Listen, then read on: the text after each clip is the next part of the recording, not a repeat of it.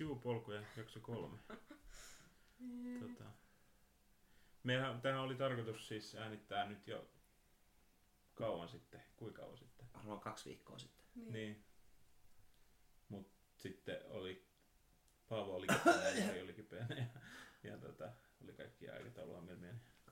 Mm-hmm. Ja sit, mut, mut eihän tässä nyt, sit, nyt äänitetään nyt. Ja jos mennään sen suunnitelman mukaan, mitä silloin tokas jakso, toka jakson lopussa puhuttiin. Eli leffa, katsotaan leffa. Mm, josta me kaikki pidetään. Mm. Siis mie, mie en ole vielä katsonut sitä. niin, niin, mä vaan sanoin, että sä pidät siitä. Okei, okay, hyvä tietää. Hyvä tietää. Mutta, Päätetty etukäteen. me siis ei, ei tarkoituksena, että me ei ole vielä katsottu sitä leffaa. Tai siis työ kaksi ootte, mutta nyt tästä ei ole, tässä vielä, ei ole vielä katsottu.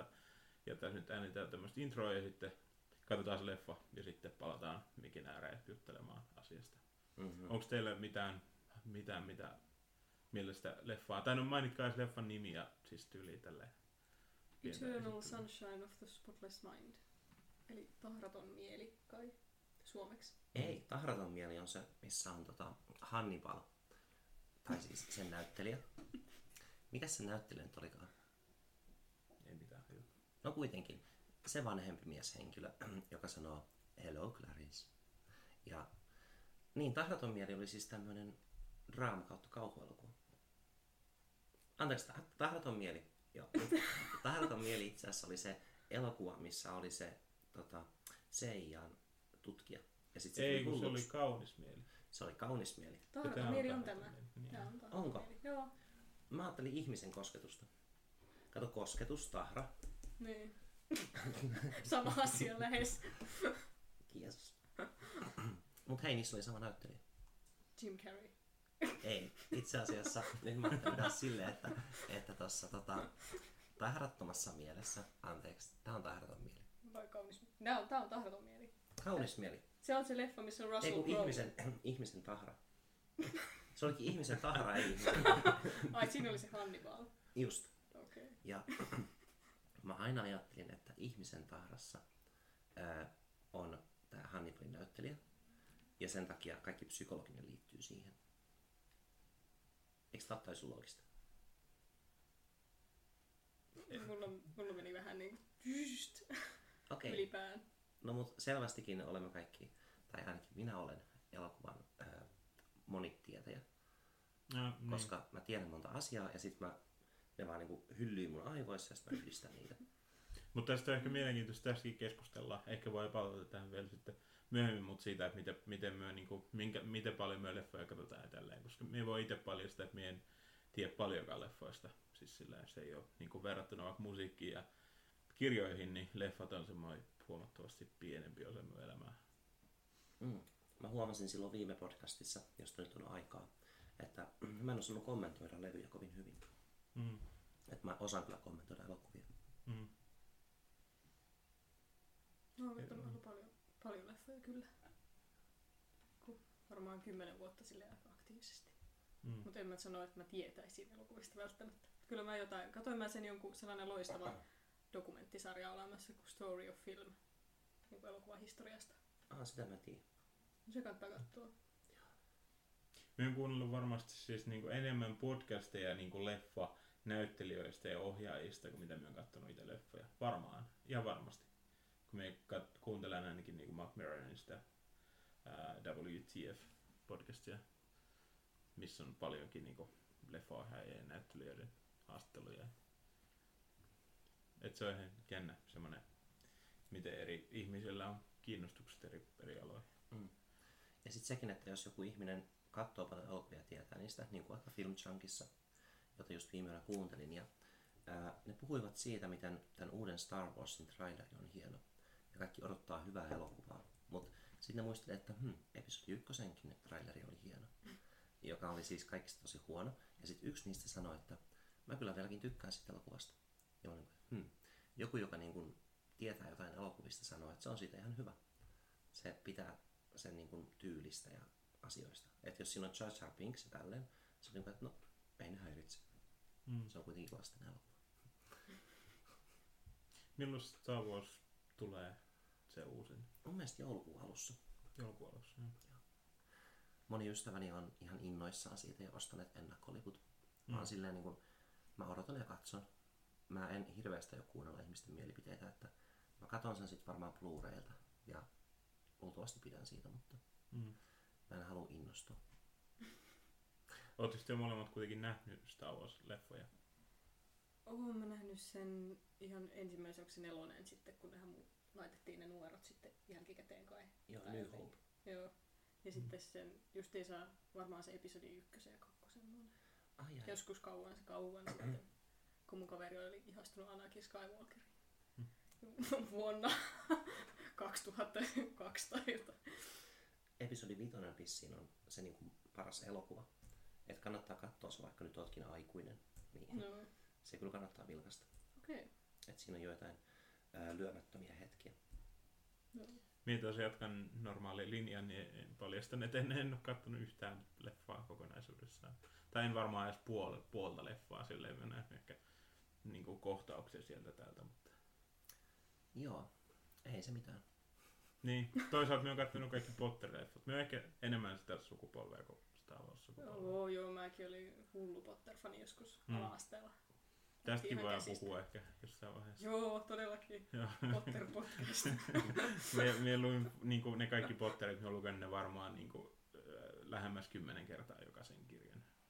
Okei, okay, mä en ole niin kyllä Joo. niin HC tässä. Niin, no siis niin, sit taas toisaalta me ei ollut sillä ja me koskaan niin kuin, äh, harrastanut esimerkiksi sitä, että me menin, äh, silloin kun niitä kirjoja julkaistiin, niin menin jonnekin kirjakaupan, kun niitähän oli siis paljon ihmisiä, jotka menisivät niin kuin, jonottamaan, niin kuin, niin kuin, ihan niin kuin, vähän niin kuin nykyään ihmiset menee jonottamaan äh, jotain iPhone, uusia iPhone-malleja niin kuin kauppojen eteen, Mm. niin silloin mentiin jonottamaan Potter-kirjoja. Mutta me, me en taas tehnyt sitä ollenkaan. Ja se, me vaan niinku, kyllä me sit luin niitä ihan älyttömästi.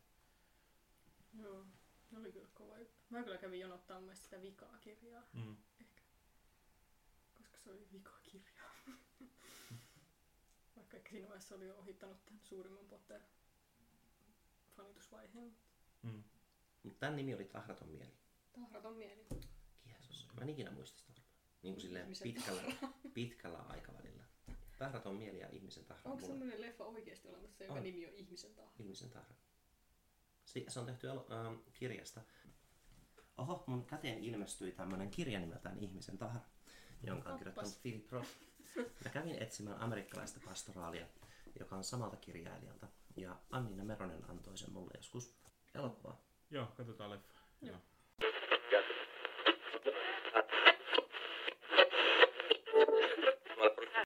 Nyt on leffa katsottu. Niin. No, mitä Joonas tykkäs? Sähän näet sen ekaa kertaa. Siis kyllä minä tykkäsin ja minä tykkäsin, tykkäsin. Minä ehkä äh, niin päällimmäinen ajatus on se, että minä haluan katsoa sen niin kuin uudestaan.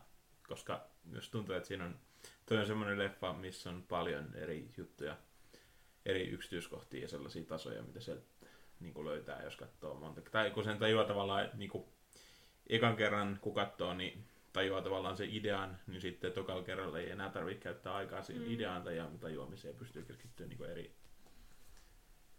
eri, eri puoliin.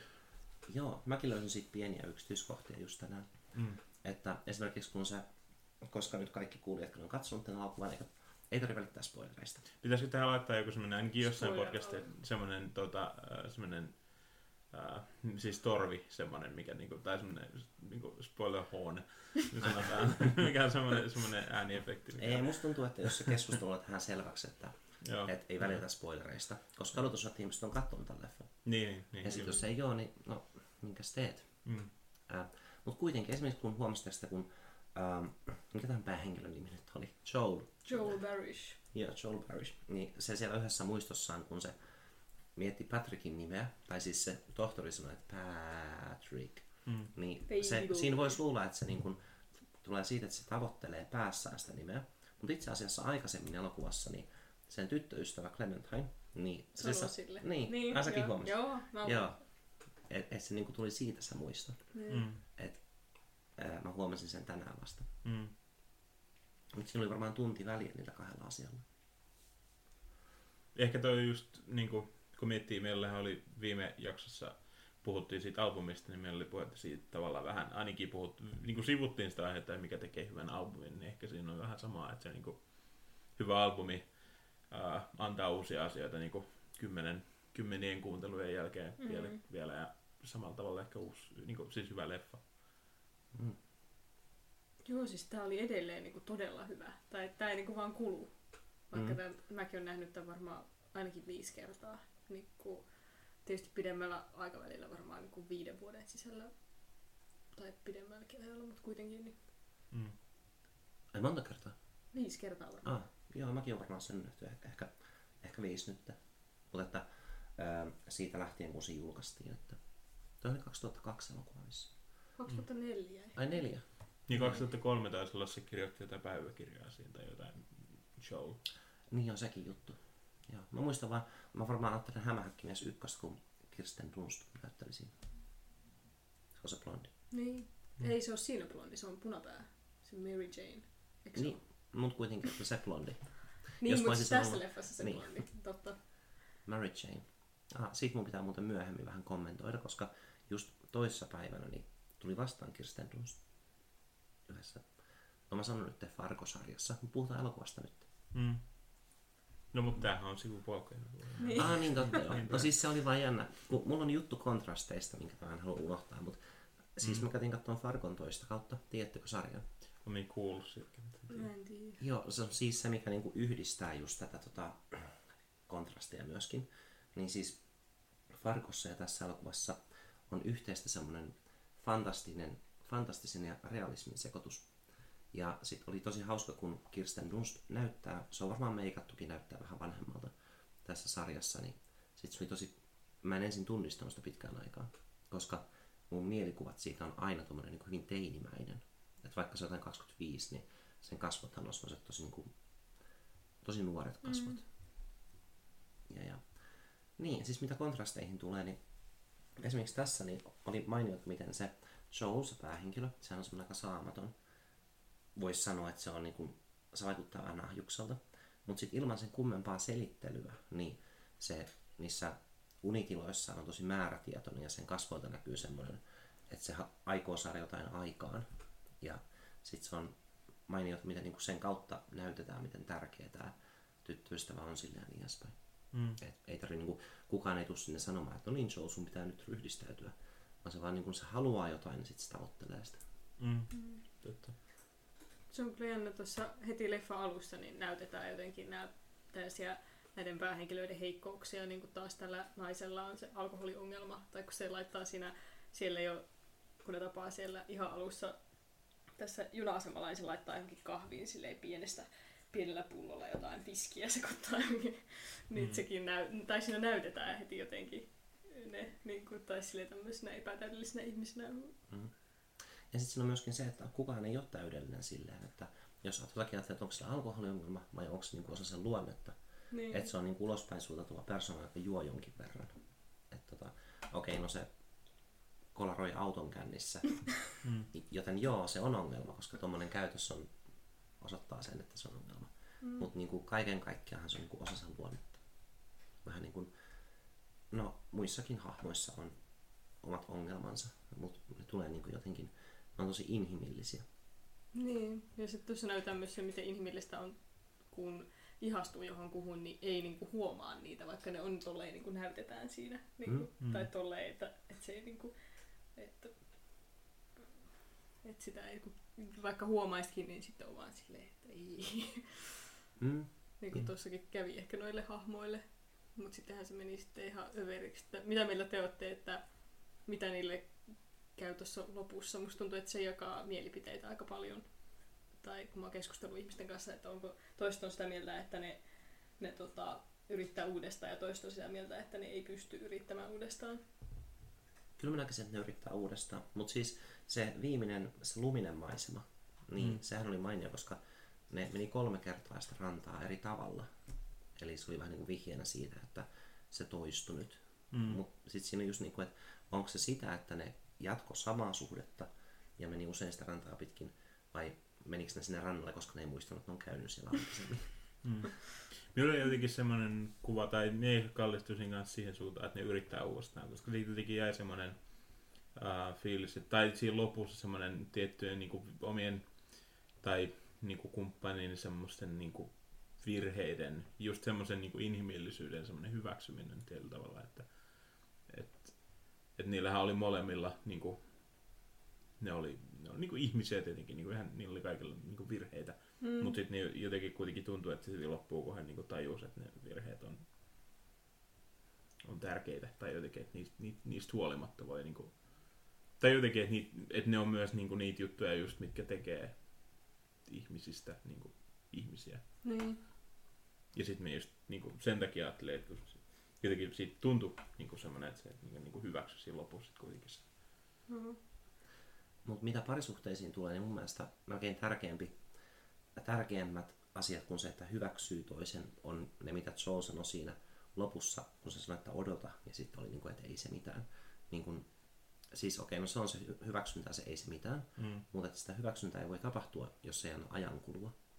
Että tota, just niin kuin itsekin, kun on ollut yli 15 vuotta jonkun kanssa, niin ollaan monesti kuultu, kun jotkut on eronnut, ja sitten niillä on ollut joku syy, ja sitten on huomannut, että niin meilläkin oli joskus toi juttu, ja se ei ole mikään välttämättä vakava juttu, vaan just niin kuin jotain tuommoista pientä, että en tiedä, kyllästyy johonkin toisessa. Mm. Ja sitten on vaan niin kuin, että, mutta sitten se vaan meni, niin kuin meni ohi. että se odottaminen mm. oli niin kuin se, että se ei oikeastaan ole silleen, niin kuin, että on tosi on niin kuin selkärankatonta odottaa, vaan niin kuin, että ajan kuluminen kuuluu elämään. Niin, ja kriisit kuuluu elämään ja parisuhteeseen. Mm. Että se on, niin kuin, tuntuu just välillä, että parisuhteessa tulee kriisi, niin, niin siinä on se kaksi vaihtoehtoa. Joko jatkaa tai lopettaa. Ja sitten osa jatkaa ja osa lopettaa. Mm-hmm. Vaikka mm. ne on, niin kuin, voi olla ihan sama kriisi niin kuin eri pareilla. Mutta ehkä sitten toisilla pareilla on sitten jotain siinä, mikä niin kuin, Se ei välttämättä ole mikään juttu, vaan se on ehkä vaan sitä niin kuin, semmoista, niin kuin noilla oli, että ne vaan niin kuin sattu päätymään yhteen niin, että ne niin kuin kuuluu yhteen jotenkin. Että jokin niiden asetelmassa oli semmoinen, että ne niin kuin kuuluvat yhteen. Ja sitten on ehkä pareja, jotka niin kuin, niiden omat yksityiset elämät, niissä on enemmän semmoisia osia, mitkä niin kuin on arvokkaampia yksin. Et se voi olla, että se ei ole joku juttu niiden välillä, vaan se on joku juttu niin kuin niiden ihmisten yksilöissä. Mm. Et, tota, niin. Mäkin olen aina ajatellut kyllä, että ne yrittää uudestaan tai jotenkin se loppuu. Tai on aina tullut sellainen huikea olo, kun katsoo tätä leffaa, mutta sitten mua häiritsee siinä se, tota, se kohta, se missä alkaa ne alkutekstit. Ja tämä Joel Barris on siellä autossa, pipo päässä ja se itkee ja sitten se niin on silleen, että miksi teit sen ja sitten se heittää sen kasetin pois sieltä. Sitten mietin, että onko tämä niin kuin, mistä kohti tämä on. Että se on vähän semmoinen, että Charlie Kaufman on jättänyt sen sinne silleen jotenkin kiusatakseen katsojia. Että... Mm. No, minulla tuli siis monta kertaa leffan aikana tuli semmoinen fiilis, että mistä kohtaa tämä on. mm. Tietenkin sehän on niin kuin, tarkoituksellakin tehty siihen, mutta siis varmaan se, just siinäkin olisi se, että jos katsoisi monta kertaa sen leffan, niin siitä varmasti niin alkaisi jäsentää niitä vähän eri tavalla, vähän niin kuin selkeämmin. Niin, toisaalta se voi taas tälle just sekoittaa vielä enemmän, mm. tai just mm. rupeaa huomaamaan jotain hetkiä ja sitten rupeaa ylianalysoimaan niitä, mutta mutta kyllä toi on edelleen niin, kuin, niin. Toisaalta se tekee sitä leffasta todella hyvän, kun siitä mm. huomaa koko ajan kaikkea. Mm, jos ajatellaan Kaufmanin toista elokuvaa Synecdoche New Yorkia, mitä te ette vissi ole nähnyt, mutta että se on nimenomaan sellainen elokuva, että se tosiaan voi käydä kaikki järkeen, mutta siinä täytyy seurata sen leffan sisäistä logiikkaa niin kuin vihjeiden kautta ihan alusta loppuun. Ja sitten sen niin jotenkin ymmärtää, että se on niin kuin se on enemmänkin niin kuin tarina elokuvasta, se elokuva, kuin niistä ihmisistä. Tai niin kuin elokuvan olemuksesta tai jotain tämmöistä. Mm. Ää, siis sen voi kuvata monella tavalla, mutta siis se on vähän niin kuin Inception, niin kuin että miksi asia, mikä on tarina, niin miksi se olisi totta, jos sen sisällä on tarina. Niin kuin, että se elokuva itsessään on ihan yhtä mielikuvitusta, mutta sitten myöskin niin kuin ihmisten elämät voivat olla jotenkin mielikuvitusta. Että niin kuin, että elokuva saattaa olla vain yksi taso, ihmisten keskenäisten kuvitelmien välillä. Ja sitten sen elokuvan sisällä on muita tasoja. Mut kannattaa katsoa se. Mä en mm. spoilannut mitään, koska se, niin kuin mä sanoin, tuon elokuvan voi spoilata helposti, koska mm. niin kuin näit, niin se on niin kuin, että kun siinä tulee nämä skifi-jutut, mm. se on niin kuin, että oo, tässä on skifiä. Sen pitää vähän niin tulla yllättäen. Mutta sitten taas tota, Synecdoche New York, niin se on aika sama mitä sit sanoo, koska se on lähtökohtaisesti, niin kun, jos siihen kiinnittää yhtään huomiota niin kun ekan minuutinkin aikana, niin se on niin kuin silleen, että mä en taju mitään, ja samalla mä tajuan täysin, mitä se tyyppi sanoi. Niin kuin, että sen elokuvan voi katsoa ihan niin kuin viihteenä silti. Mm. Pitää katsoa kyllä se. Joo, suosittelen. Se itse asiassa taitaa pyöriä mulla jossain tuolla. Ja ehkä se on Netflixissäkin. Se tuli mieleen tuosta, tota, äh, kun sanoit niinku, siis, niinku mielikuvituksesta ja silleen, semmoisesta, että, se on, että siinä on niinku eri tasoja. Ja sitten kun tässä puhuttiin niinku aluksi siitä, että et, et yrittääkö ne uudestaan vai niinku, eikö, eikö yritä, niin sitten me mietin sitä, että eihän ne niinku, tässä päästään niinku siihen, että mikä on tarina tavallaan, että se on, se on, tavallaan se on kuitenkin niinku, että niistä ei tavallaan, siitä ei voi, ja tie, jos puhutaan niinku, Ei sitä voi se jää auki. niin, Vai- niin, niin ja sitten myös se, että tavallaan että eihän se tarina, niin kuin ne henkilöt ei elä sen tarinan ulkopuolella. Mm. Että tavallaan eihän, eihän ne yritä uudestaan, koska ne ei, niiden sen niin kuin, elokuvan jälkeen ei ole mitään, niillä ei ole mitään elämää, ne ei enää elä, koska se tarina ei. Mutta se tietenkin se voi ajatella niin kuin eri tavoilla, mutta se jos miettii ihan vaan niin kylmästi sitä, mikä tarina on, niin ne, niin ne henkilöt, niin, niiden, niille ei ole, niin kuin, ne ei ole olemassa sen tarinan ulkopuolella. Hmm. Totta, totta. Mä oon koko aika uudestaan puhumassa Synecdocheesta, mutta ehkä puhutaan siitä enemmän joskus sitten, kun kaikki on nähnyt sen, niin Mm. ei mene niin monologkaamiseksi. Koska noi Kaufmanilla toistuu noi samat. Adaptationhan oli tarina siitä, miten syntyy käsikirjoitus kirjasta ja miten kirja pohjautuu todellisuuteen ja miten se todellisuus taas oli pohjautunut johonkin muuhun asiaan. Ja mikä se viimeinen niistä? Being John Malkovich. Just, Siinä on aika paljon identiteetistä. Joo. mielestä. joo, okei. Okay. Se on ehkä hassua kyllä, mutta Bing John Malkovich on ehkä niinku suorasukasin Kaufmanin käsikirjoituksista. Vaikka se on ihan helvetin outo. se on kyllä. Mutta se on kyllä tosi hyvä kans. voiko sitä, niin kuin, pystyykö sen niin kuin, perusajatuksista puhumaan ilman, että ei siitä mun mielestä ei, mun mielestä Ei. ei voi. Tai ei jotenkin halua niinku ottaa sitä riskiä, että, Mm. että niinku pilaa leffakokemukseen, koska jotenkin on niin. Se pitää vaan nähdä.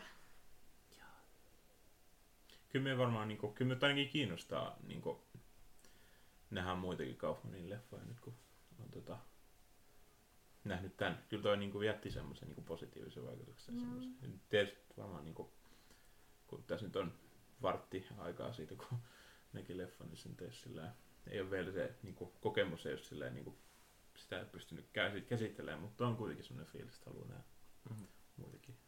Ja Michel Gondryhan on ohjannut ton, niin sekin on mun mielestä, niin kuin, tai mä oon nähnyt muitakin Michel Gondryn elokuvia, ja mä tykkään siitä sen, tai miten visuaalisesti se tekee elokuvia, Mm. miten mielikuvituksekkaasti se tekee just sen visuaalisen maailman siihen Mm. Leffaan, niin tossakin oli kyllä ihan nähtävissä se Mitäs muita elokuvia myös. tehnyt? Uh, Science of Sleep, En ole nähnyt.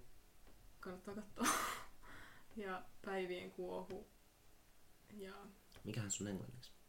ää, mä en tiedä, se on, ranskan, se on ranskalainen siis. Ah. Tämä Michel Gondry, niin se palasi tekemään Ranskaan tämän, sen Päivien kuohuleffan. Mä en ole ihan varma, että mikä se ranskankielinen nimi on, tai mikä se englanninkielinen nimi on. Mm. Sitten se on tehnyt sen Be Kind Rewindingin. Se on taas Yhdysvalloissa tehty. Joo, se on semmoinen humoristi, niin se on Jack Black. Joo. Sen mä oon nähnyt, mutta musta tuntuu, että mä jotenkin, siitä mä en tykännyt niin paljon. Se voi johtua ihan vaan Jack Blackista. Niin on Jack Black on vähän kyllä. Se Joo. on- Siitä pitää tai ei. Se ei oikein, Jack Black on aina samanlainen. Toisin kuin Jim Carrey tässä elokuvassa jälleen kerran näki, että se voi olla ihan niinku dramaattinenkin näyttelijä. Mm.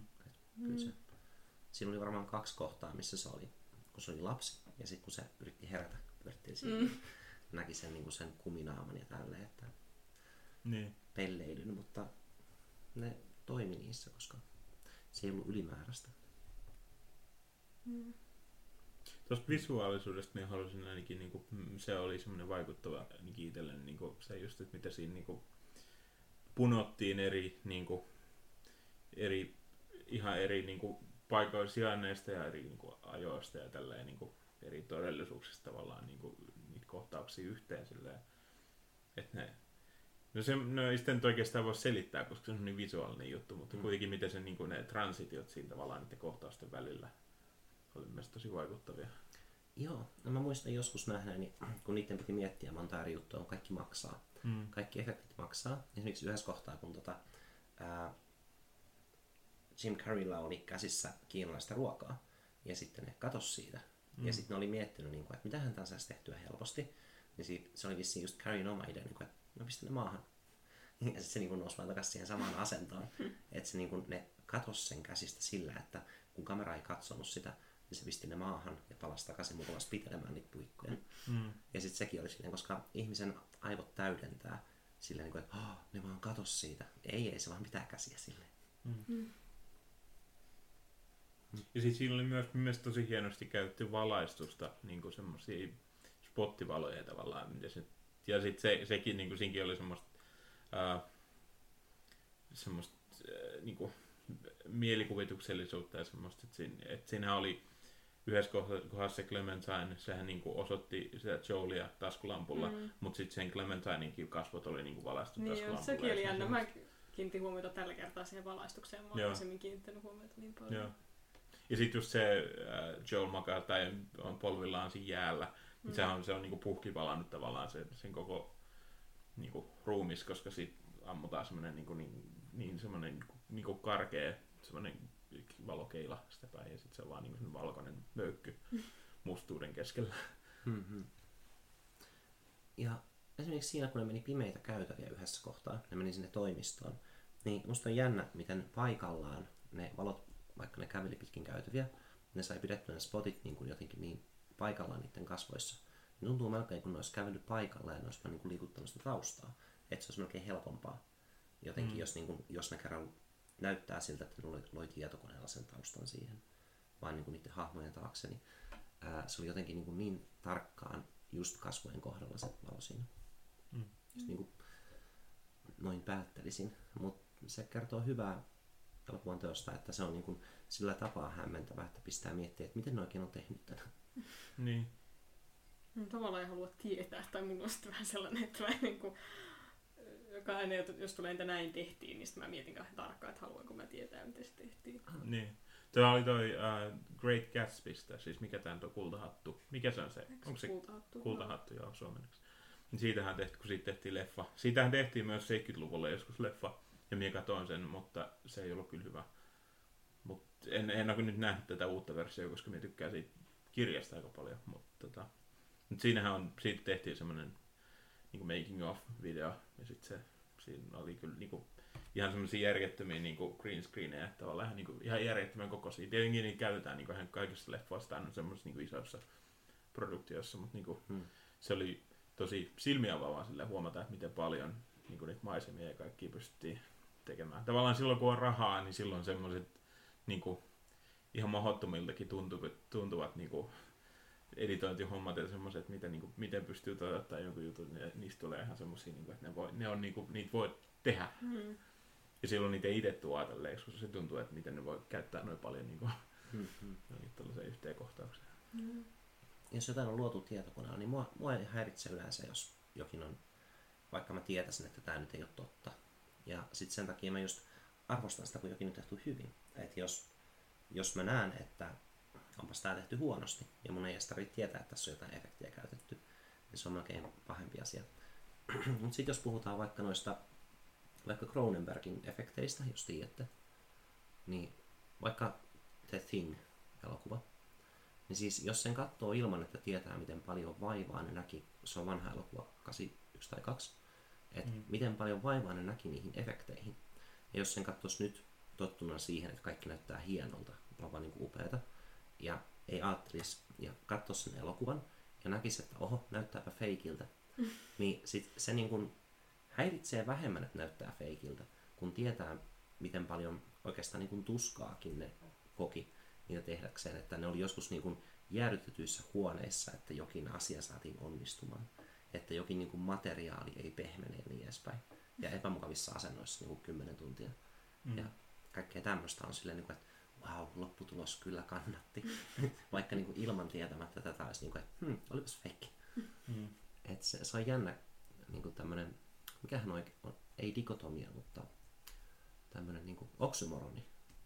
Että kun mä tiedän, miten jokin on tehty, niin mä arvostan sitä, että se näyttää vähän huonolta. Että mä niin Mm. pystyn bongaamaan itsekin, että mikä siinä on se efekti. Mulla tuli mieleen, tota, ootko sitten nähnyt semmoisen leffan kuin Mies ja videokamera? Tässä on niinku, Ei. Ei. se on siis jostain 1920, tai se on myös niinku ihan 1920-1930-luvun vaihteessa. Semmoinen venäläinen, mä en muista kuka sen oli niinku kuvannut, mutta se on kuitenkin se on niinku venäläisen kaupungin niinku, niinku semmoisesta elämästä. Siinä on niinku, niinku aamua ja sit iltaa ja sen Niin kuin mä ehkä nähnyt tota, ainakin pätkiä tosta. Joo, ja nythän siihen te- teki niin 2000-luvun alussa teki toi The Cinematic Orchestra teki uuden soundtrackin. Siihen tavallaan se oli niin kuin, tietenkin mykkä elokuva silloin, mutta, mutta se löytyy netistä ihan niin kuin, myös vähän niin kuin, sen, että se ei ole edes niin kuin, laitonta katsoa sitä, koska se on niin vanha. Hmm. Mutta se on, siinä on käytetty, niin kuin, se oli niin kuin, tunnettu, tuli tunnetuksi siitä, että siinä käytettiin niin paljon niin semmoisia efektejä, mitä ei ole aikaisemmin käytetty. Mutta ne oli tosi hienoja, ne oli hienosti toteutettu ja niistä ei niinku jäänyt, koska ne oli semmoisia, siinä käytettiin niinku peilejä tavallaan, että se kameran... Semmoisia, niinku, mitä ehkä nykyään voisi kuvitella, että jos nykyään leffoissa on niitä, niissä sellaisia efektejä, niin ne on niinku tehty jälkeenpäin.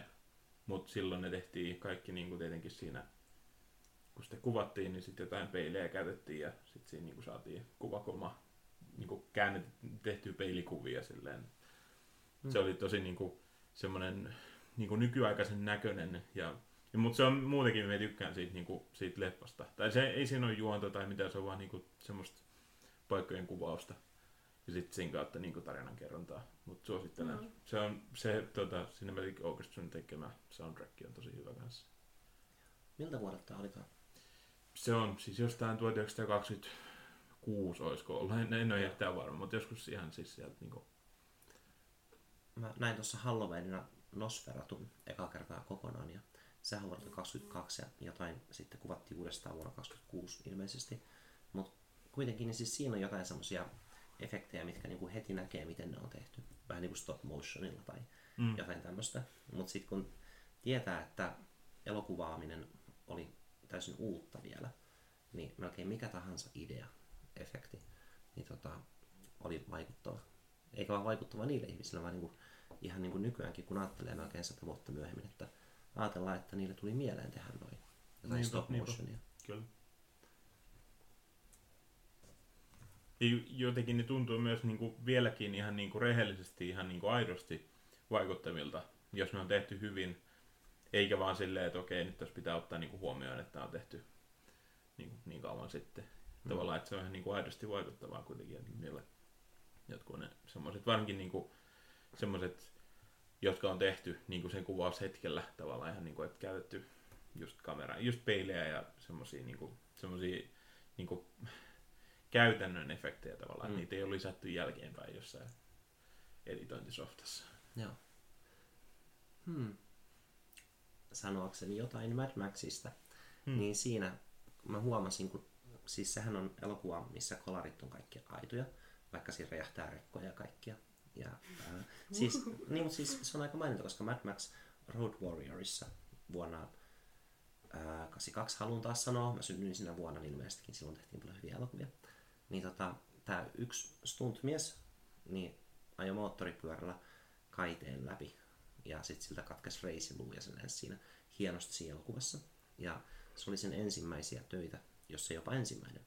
Ja se oli mainio, kun nyt se niin kuin 35 vuotta, 33 vuotta myöhemmin, niin halusi päättää uransa tekemällä sen vaarallisimman stuntin tuossa Mad Maxissa, eli kaataa rekan, joka räjähti ja niin edespäin. Ja säilyi täysin vammoitta kyllä nyt tästä paljon isommasta stuntista, mutta okei, okay, mitä mä olin sanomassa, niin siis se on mainiota, miten siinä näkee sen yhden kolarin, mikä oli siksi, koska kaikki ei toiminut, niin ne lisäsi sinne yhden auton, mikä flippasi silleen. Ja sitten vaikka niillä oli paljon rahaa ja kaikki tietokoneasiat näyttää hienolta totta kai, mutta siis se, miten vaikka se oli niin hyvin tehty kuin mahdollista, ja se silti oli vähän niin kuin tikku silmässä kaikkien mm. niiden oikeiden kolareiden keskellä, niin kuin sillä, että hei, toi on fekki. Mm. Et se on jännä, miten niin kuin aito maailma vaan, niin kuin just praktiset efektit, vaikka olisi joku hirviö, mikä on tehty muovista, mutta se on silti niin kuin olemassa. Mm. Et se on ihan eri tavalla uskottava. Tämä on ehkä kuulostaa ouvolta, äh, vedolta, mutta minä vakuutan, että tämä liittyy asiaan. Tätä, Oletteko te pelannut Minecraftia koskaan? Niin juu, En tietääkseni. Mut en tiedät kuitenkin peli. Öö, no en hirveän hyvin kyllä. Mä oon siis vaan vähän matkaa. Mä rakensin talon, siis talon jälkeen. Moi. Hän tuli kissamme naama eteen. Mitä sä teet siinä? Tuu pois. Mä nostan sut sängyllä. Mut, mut Minecraft, siis tota, niin, mä lyhyesti kerron niin kuuntelijoillekin, jos ei, jos ei tiedä. Mutta siis se on semmonen, ää, milloinkohan se tehtiin, joskus 2010, Mm-hmm. 9, mm-hmm. emme varma, mutta kuitenkin semmoinen peli, missä pystyy niinku pelaaja, tavallaan on semmoisessa niinku, maailmassa, josta kaikki on tehty kuutioista. Ja sitten siellä voi, niinku, nyt voi rakentaa, se on tosi vaikea, niinku, se, mitä se nyt selittäisi niinku, semmoinen parilla lauseella, koska se on, niinku, se on niinku sandbox, eli se sandbox-mallinen peli, eli tavallaan, että siellä on, niinku, pelaaja voi tehdä mitä tahansa, ja siinä ei ole välttämättä siinä ei tarvi olla mitään juonta. Tavallaan siinähän on juoni, mutta siinä ei kuitenkaan ole juonta. Mm. mutta se kuitenkin, minun- mi- mikä minun pointti oli tässä, oli se, kun puhuttiin siitä, se Paavo puhui siitä, että miten tota, niinku on, on vaikeaa tavallaan saada joku, niinku, on, on vaikeaa jäljitellä niinku, niinku oikeaa maailmaa. Mm. Niin minä olen huomannut joskus, kun minä olen pelannut Minecraftia, niin minä olen huomannut, kun yrittää tehdä jotain niin kuin, semmoista, mikä näyttää luonnolliselta. Niin kuin rakentaa jotain, mikä näyttää luonnolliselta. Jotain vaikka niin kuin jotain, ihan, vaan, ihan normaalia, että et laittaa niitä niin kuin, niin kuin maakuutioita silleen, että ne näyttää silleen, että se olisi niin kuin ihan oikeasti tavallaan normaalisti niin kuin, niin kuin generoitunut tavallaan, että se on niin kuin luontoa. Niin kuin, siinä niin kuin huomaa sen, että miten ihmisillä on tarve tavallaan laittaa asioita johonkin järjestykseen. Mm. Ja se just tekee noista niinku, niinku, tavallaan oikean maailman jäljittelystä niin vaikeaa, koska se... Niin, asiat ei ole sattumanvaraisia. Niin, niin, niin. Niin, eli sä tarkoitat vähän kuin luonto, vaikka siellä onkin symmetriaa ja asiat kasvaa järjestyksessä, mutta kukaan, kukaan ei ole laittanut tiettyihin paikkoihin. Mm. Hmm. Ja kai, siinä, kai luonnossakin tietysti on niinku järjestystä. Kyllähän on, niinku, jos mennään niinku ihan niinku atomien tasolle, niin kyllähän se on niinku järjestyksessä. Mutta sitten kuitenkin se, niinku, miltä se niinku laajemmin näyttää, niin jos katsoo vaikka jotain puuta ja sen lehtiä tai jotakin tällainen, niin mm. sitten yritetään alkaa itse tekemään puuta ja laittaa niitä lehtiä oikealle paikoille. Niin sehän tavallaan saman tien huomaa sen siinä, että miten niinku, että kun se ei itse jotenkin alitajuisesti rakentaa jonkunlaisia systeemejä, että miten ne lehdet menee oikealle paikoille. Joo. Niin Se on, se on tosi haastavaa. Se on niin kuin hyvä huomata tavallaan, että miten niin itse etsii koko ajan semmoista järjestystä kaikesta. Luonnosta löytyy yllättävillä tavoilla järjestystä. En tiedä, huomasitteko mun kommentin tänään Facebookissa. Ää, toi Suvi oli linkittänyt ja sitten täkännyt Anniinan, koska Chilessä, missä mm. Anniina nyt on, mm. on se pelto, mikä on täynnä kukkia.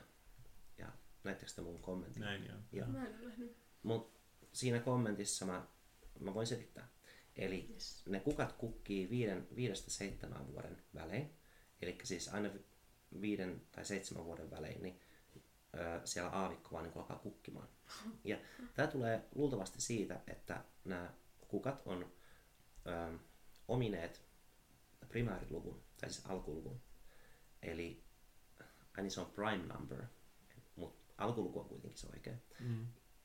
koska jos jotkut hyönteiset vaikka söisi niitä kasveja tai eläimet joka toinen vuosi, että joka toinen vuosi joku hyönteinen herää kotelostaan ja sitten syö niitä kasveja, niin sitten se joka toinen vuosi on kaksi, niin se ei osu viiteen, se on neljä tai se on kuusi.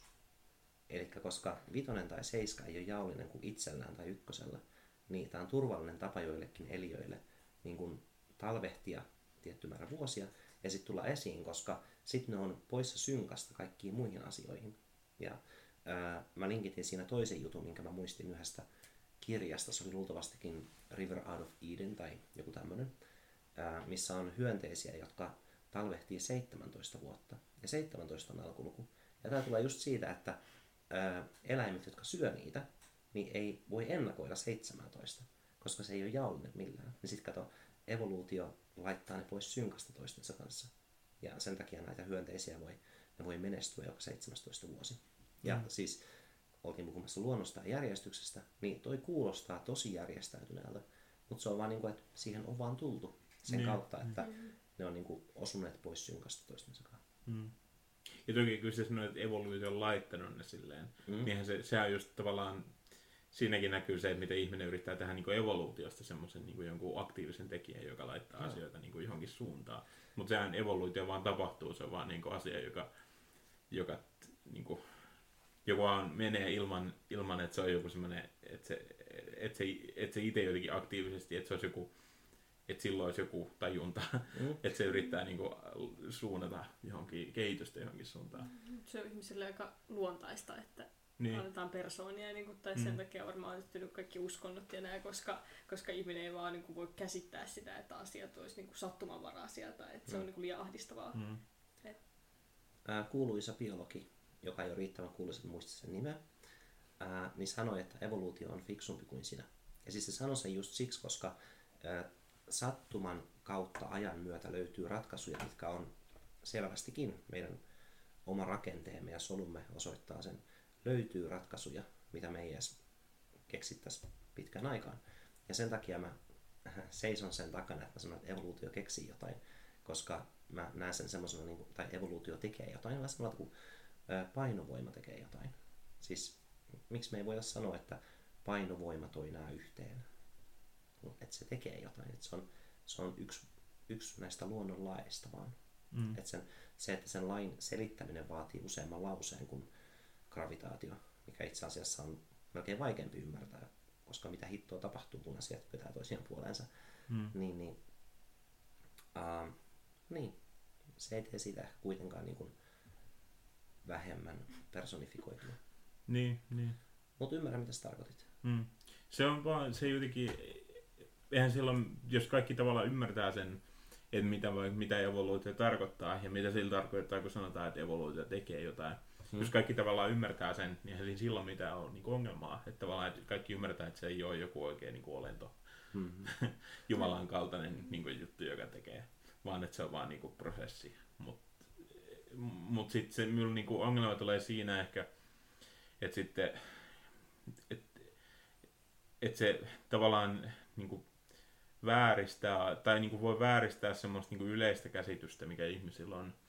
Niin kuin jos ajatellaan ihan niin kuin laajasti niin kuin ihan semmoisia niin kuin ihmiskunnan niin kuin näkö, niin kuin i- jonkun vaikka suomalaisen yhteiskunnan näkemystä vaikka evoluutiosta. Mm. Niin tavallaan semmoiset, jos niin kuin yksittäiset semmoiset niin kuin, san, niin kuin semmoiset just ää, jos sanotaan vaikka evoluutio tekee jotain ja se niin kuin toistuu ja se ei sano joku niin kuin vaikuttava henkilö, niin siitä sen silleen niin kuin alitajuisesti ehkä voi alkaa ajattelemaan, että se on niin kuin, että evoluutio on joku niin kuin, että se ei ole prosessi, joka vaan Mm, mm. tapahtuu. Mutta toisaalta prosessikin alkaa itse luoda itseään. Tai silleen tavallaan prosessikin, niin kuin, tai kun Mm. prosessi käynnistyy, niin sitten se niin kuin, ruokkii itse itseään, niin tavallaan se tekee tietyllä tavalla. Mm. Mm. Ehkä Eikä, sillä ei ole niin, niin. tajuntaa tai se, niin kuin, Mm. mutta et se, se on niin kuin aktiivinen prosessi, joka on käynnissä ja joka niin kuin, että se pysähtyisi, niin se vaatisi jotain niin kuin radikaalia. Niin. Ehkä ihmisen, ehkä, ehkä meidän kielikin on niinku rakentunut sen lailla, että sitä on vaikea selittää tavallaan silleen, että jollain ei olisi jotain tekijää. Koska ihminen on niin, niin kuin, että kaikella on te- tekijä, kaikella on Niin ja se verbi on jotenkin niin helppo Niin. laittaa just kaikkeen. Niin. Puhutaan juuri minun tutkimusaiheistani, koska mä just aloin eilen vai toissa päivänä kirjoittamaan esseitä, viimeisiä esseitä niin mun tutkinnossa. Ja mä käyn näissä kolmessa viimeisessä esseessä läpi just niin kuin sen, miten kognitiiviset metaforat on nähty. Mä käyn kolme kirjaa läpi vuodelta 82 taas. tai Maaginen 80. vuosi. Joo, ja sitten vuodelta 93 ja vuodelta 2014 samoilta tekijöiltä ja miten he näkivät niin kuin moraalin kehittymisen niin kuin kognitiivisena metaforana. Ää, tai siis ei kehittymisen, vaan miten he itse tutkijoina ymmärsivät sitä paremmin. Ja sitten mä käytän näitä, näitä niin kuin lisälähteinä mun gradussa.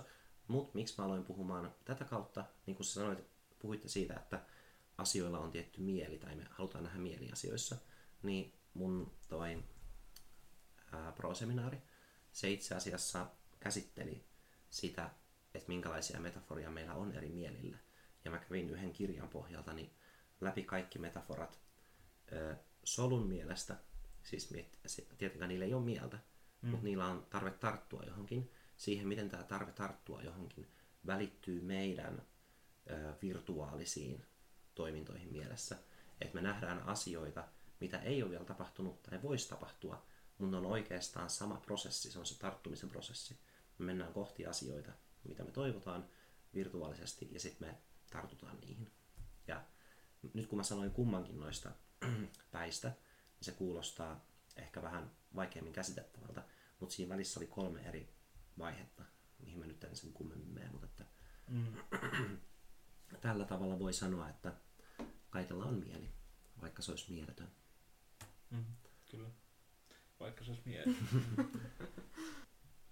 Mutta tuossa palatakseni tuohon leffaan, mikä katsottiin, Mm. niin Katsottiinko me leffa? taidettiin Ai joo, joku Vai onko se pyyhkiytynyt muistista? tahraton mieli. Menikö tämä oikein? joo, Yes. tahdoton mieli kyllä. Niin, niin se, että kuinka ihminen on hukassa, kun siltä viedään muistoja, Mm.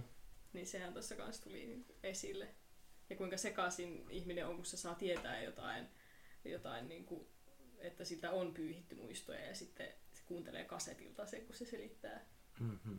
Mä en tiedä, selitänkö mä nyt tätä mitenkään selkeästi tässä, mutta, mutta että jos mä kuvittelisin, että mä saisin postissa jonkun kirjeen ja Mm. jos se mä olisin niin poistanut jonkun henkilön muististani, niin kyllä se olisi aika järisyttävää. Tai voisi kuvitella ainakin, että se olisi aika Joo. mieltä järkyttävää. Ja tuntuisiko susta, tuntuisiko tämä henkilö sit susta vieraalta vai tutulta?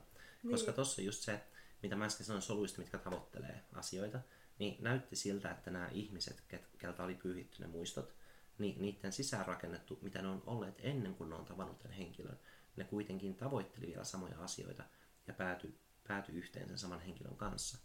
Just siis, koska niillä oli se tietty semmoinen tartuntamekanismi, mikä sopi siihen henkilöön. Mm. Hmm. Niin, sekin on jännä, että ne sitten, tai ei se niinku auttanut, tai se, että ne poisti nämä henkilöt mu- muististaan, että ne jotenkin pääsee yli, niin eihän se auttanut mitään. Nehän palaa se henkilö luokse sekä, sekä sitten nämä Joel Barrys ja tämä Clementine, en muista sen sukunimeä, mutta sitten, ja sitten myös tämä, mm, Wetsuniaks. Sanotaan Wetsuniaks. Mutta siis se proffa. niin, ja sitten tämä Kirsten Dun, Dun, Dunst, Dunst. Dunst. Dun, dun, dunst. Mutta siis joo, Kirsten Dunstin hahmossa oli vielä selkeämmin, se oli, niin kuin, se oli ikään kuin Kaufman olisi kirjoittanut siihen vähän niin kuin esimerkiksi, että jos te ette ymmärrä, mitä tässä tapahtuu, niin kattokaa tätä esimerkkiä. Mm. Ja sitten se avaa sen ehkä, koska tämä Kirsten Dunstin hahmo, niin se oli semmoinen tietyllä tapaa naivia, ihaileva tätä professoria kohtaan. Ja se, tai mitä sanoja sä käyttäisit? No, no kyllä se oli vähän naivia ihailevaa. Se oli myös niinku, niin, ihastunut ja Mm. halusi, joo, halusi niinku tehdä vaikutuksen ihan selvästi. Se osoitettiin siinä tosi selkeästi. Mut se oli ikään kuin, niin kuin olisi otettu pienempi universumi tai niin kuin pienempi sosiaalinen tilanne, missä kaksi ihmistä tekee töitä joka päivä yhdessä. Ja sitten näytetään, että no niin, se on vaan älytöntä, että se ihastuu siihen ja menee pussaamaan sitä tai jotain. Ja sitten sen kautta voi ymmärtää, että nyt mietitään vähän isompi sosiaalinen tilanne, missä on niin koko kaupunki ja sitten nämä kaksi ihmistä päätyy yhteen, koska Mm. niin kuin ne on jumissa siinä samassa kaupungissa ikään kuin.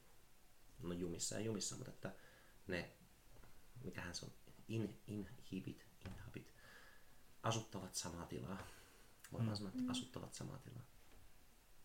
Niin tämä on aika tämmönen niinku, aika yleinenkin tapa jotenkin käsitellä, niin kuin, tai tehdä katsojalle tai lukijalle tai kuuntelijalle tai mille tahansa niin kuin, kokijalle niin kuin, selväksi jotain asioita, että tavallaan näyttää jonkun semmoisen yksinkertaistetun version tai jonkun semmoisen tiivistetyn version jostain asiasta.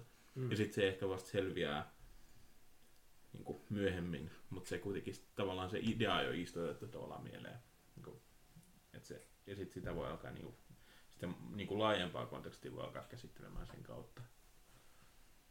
Mä huomasin itse asiassa tässä podcastissa saman, kun joku eksyi sivupolulle ihan vaan niin kuin minuutiksi ja sitten sitä kommentoitiin. Musta tuntuu, että me ollaan tehty joka jaksossa, tämä on vasta kolmas, mutta että tuntuu, että me ollaan aina annettu se esimerkki, tai siis ei tahallaan, Mm. mutta on, on tullut tarve kommentoida, että no tässähän on, ei se haittaa. Mm. Ja sitten se on niin kuin ollut pohjana sille, että sit sen, sit isompikaan sivupolku ei haittaa. Mm. Mutta sekin on tuossa Kirsten Dunstin, aina miettiä mitä se sanoo, niin sen hahmossa tosi, sehän on tosi oleellinen hahmo tässä, koska se lähettää kaikki, kaikille, jotka niin. on Niin. käynyt poistamassa tämän, tämän tota, henkilön muististaan, niin se lähettää sitten ne kirjeet, että tällainen on tapahtunut. Niin se on tosi tärkeä henkilö siinä. Mm. Se itse asiassa oli asia, minkä tuntuu, että mä olin unohtanut sen melkein joka kerta, kun mä katsoin uudestaan. Mulla oli sen verran aikaa siitä. Ja nytkin, kun se tapahtui, niin se tuli jotenkin yllättäen. Niin kuin, että ai niin se vaan lähettää ne kaikki. Koska se on, ne laatikot on sen takakontissa silleen vaan ohimennen. Mm. Ja sitten ei niin alleviivata katsojalle. Että sittenhän on paljon pienempi numero siitä sen osallisuudesta näissä tarinoissa kuin ää, kaikesta muusta. Just niin kuin Jim Carreyn hahmosta ja tälleen. Mm. Et mä aina muistan tietenkin, koska valtaosa elokuvasta tapahtuu Jim Carreyn mielessä, niin ne mä aina muistan. Mutta mä oon aina unohtanut nämä laatikot.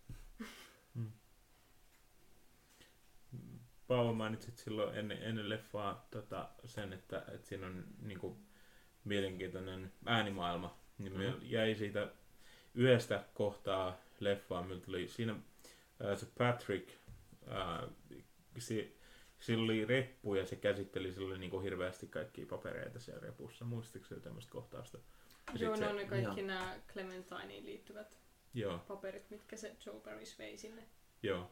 Klinikalle. Ja me jotenkin niinku, äh, se oli semmoinen jännä, että me tavallaan se niinku ehkä äh, vei minut pois siitä leffasta hetkeksi, koska me jotenkin tykkäsin tosi paljon siitä, että miten ne paperin niinku, rapistelut oli tehty. Sitä ne oli jotenkin tosi myös niinku, kivasti äänitetty, miten, ne on tietenkin niinku, jälkeenpäin äänitetty. Hmm.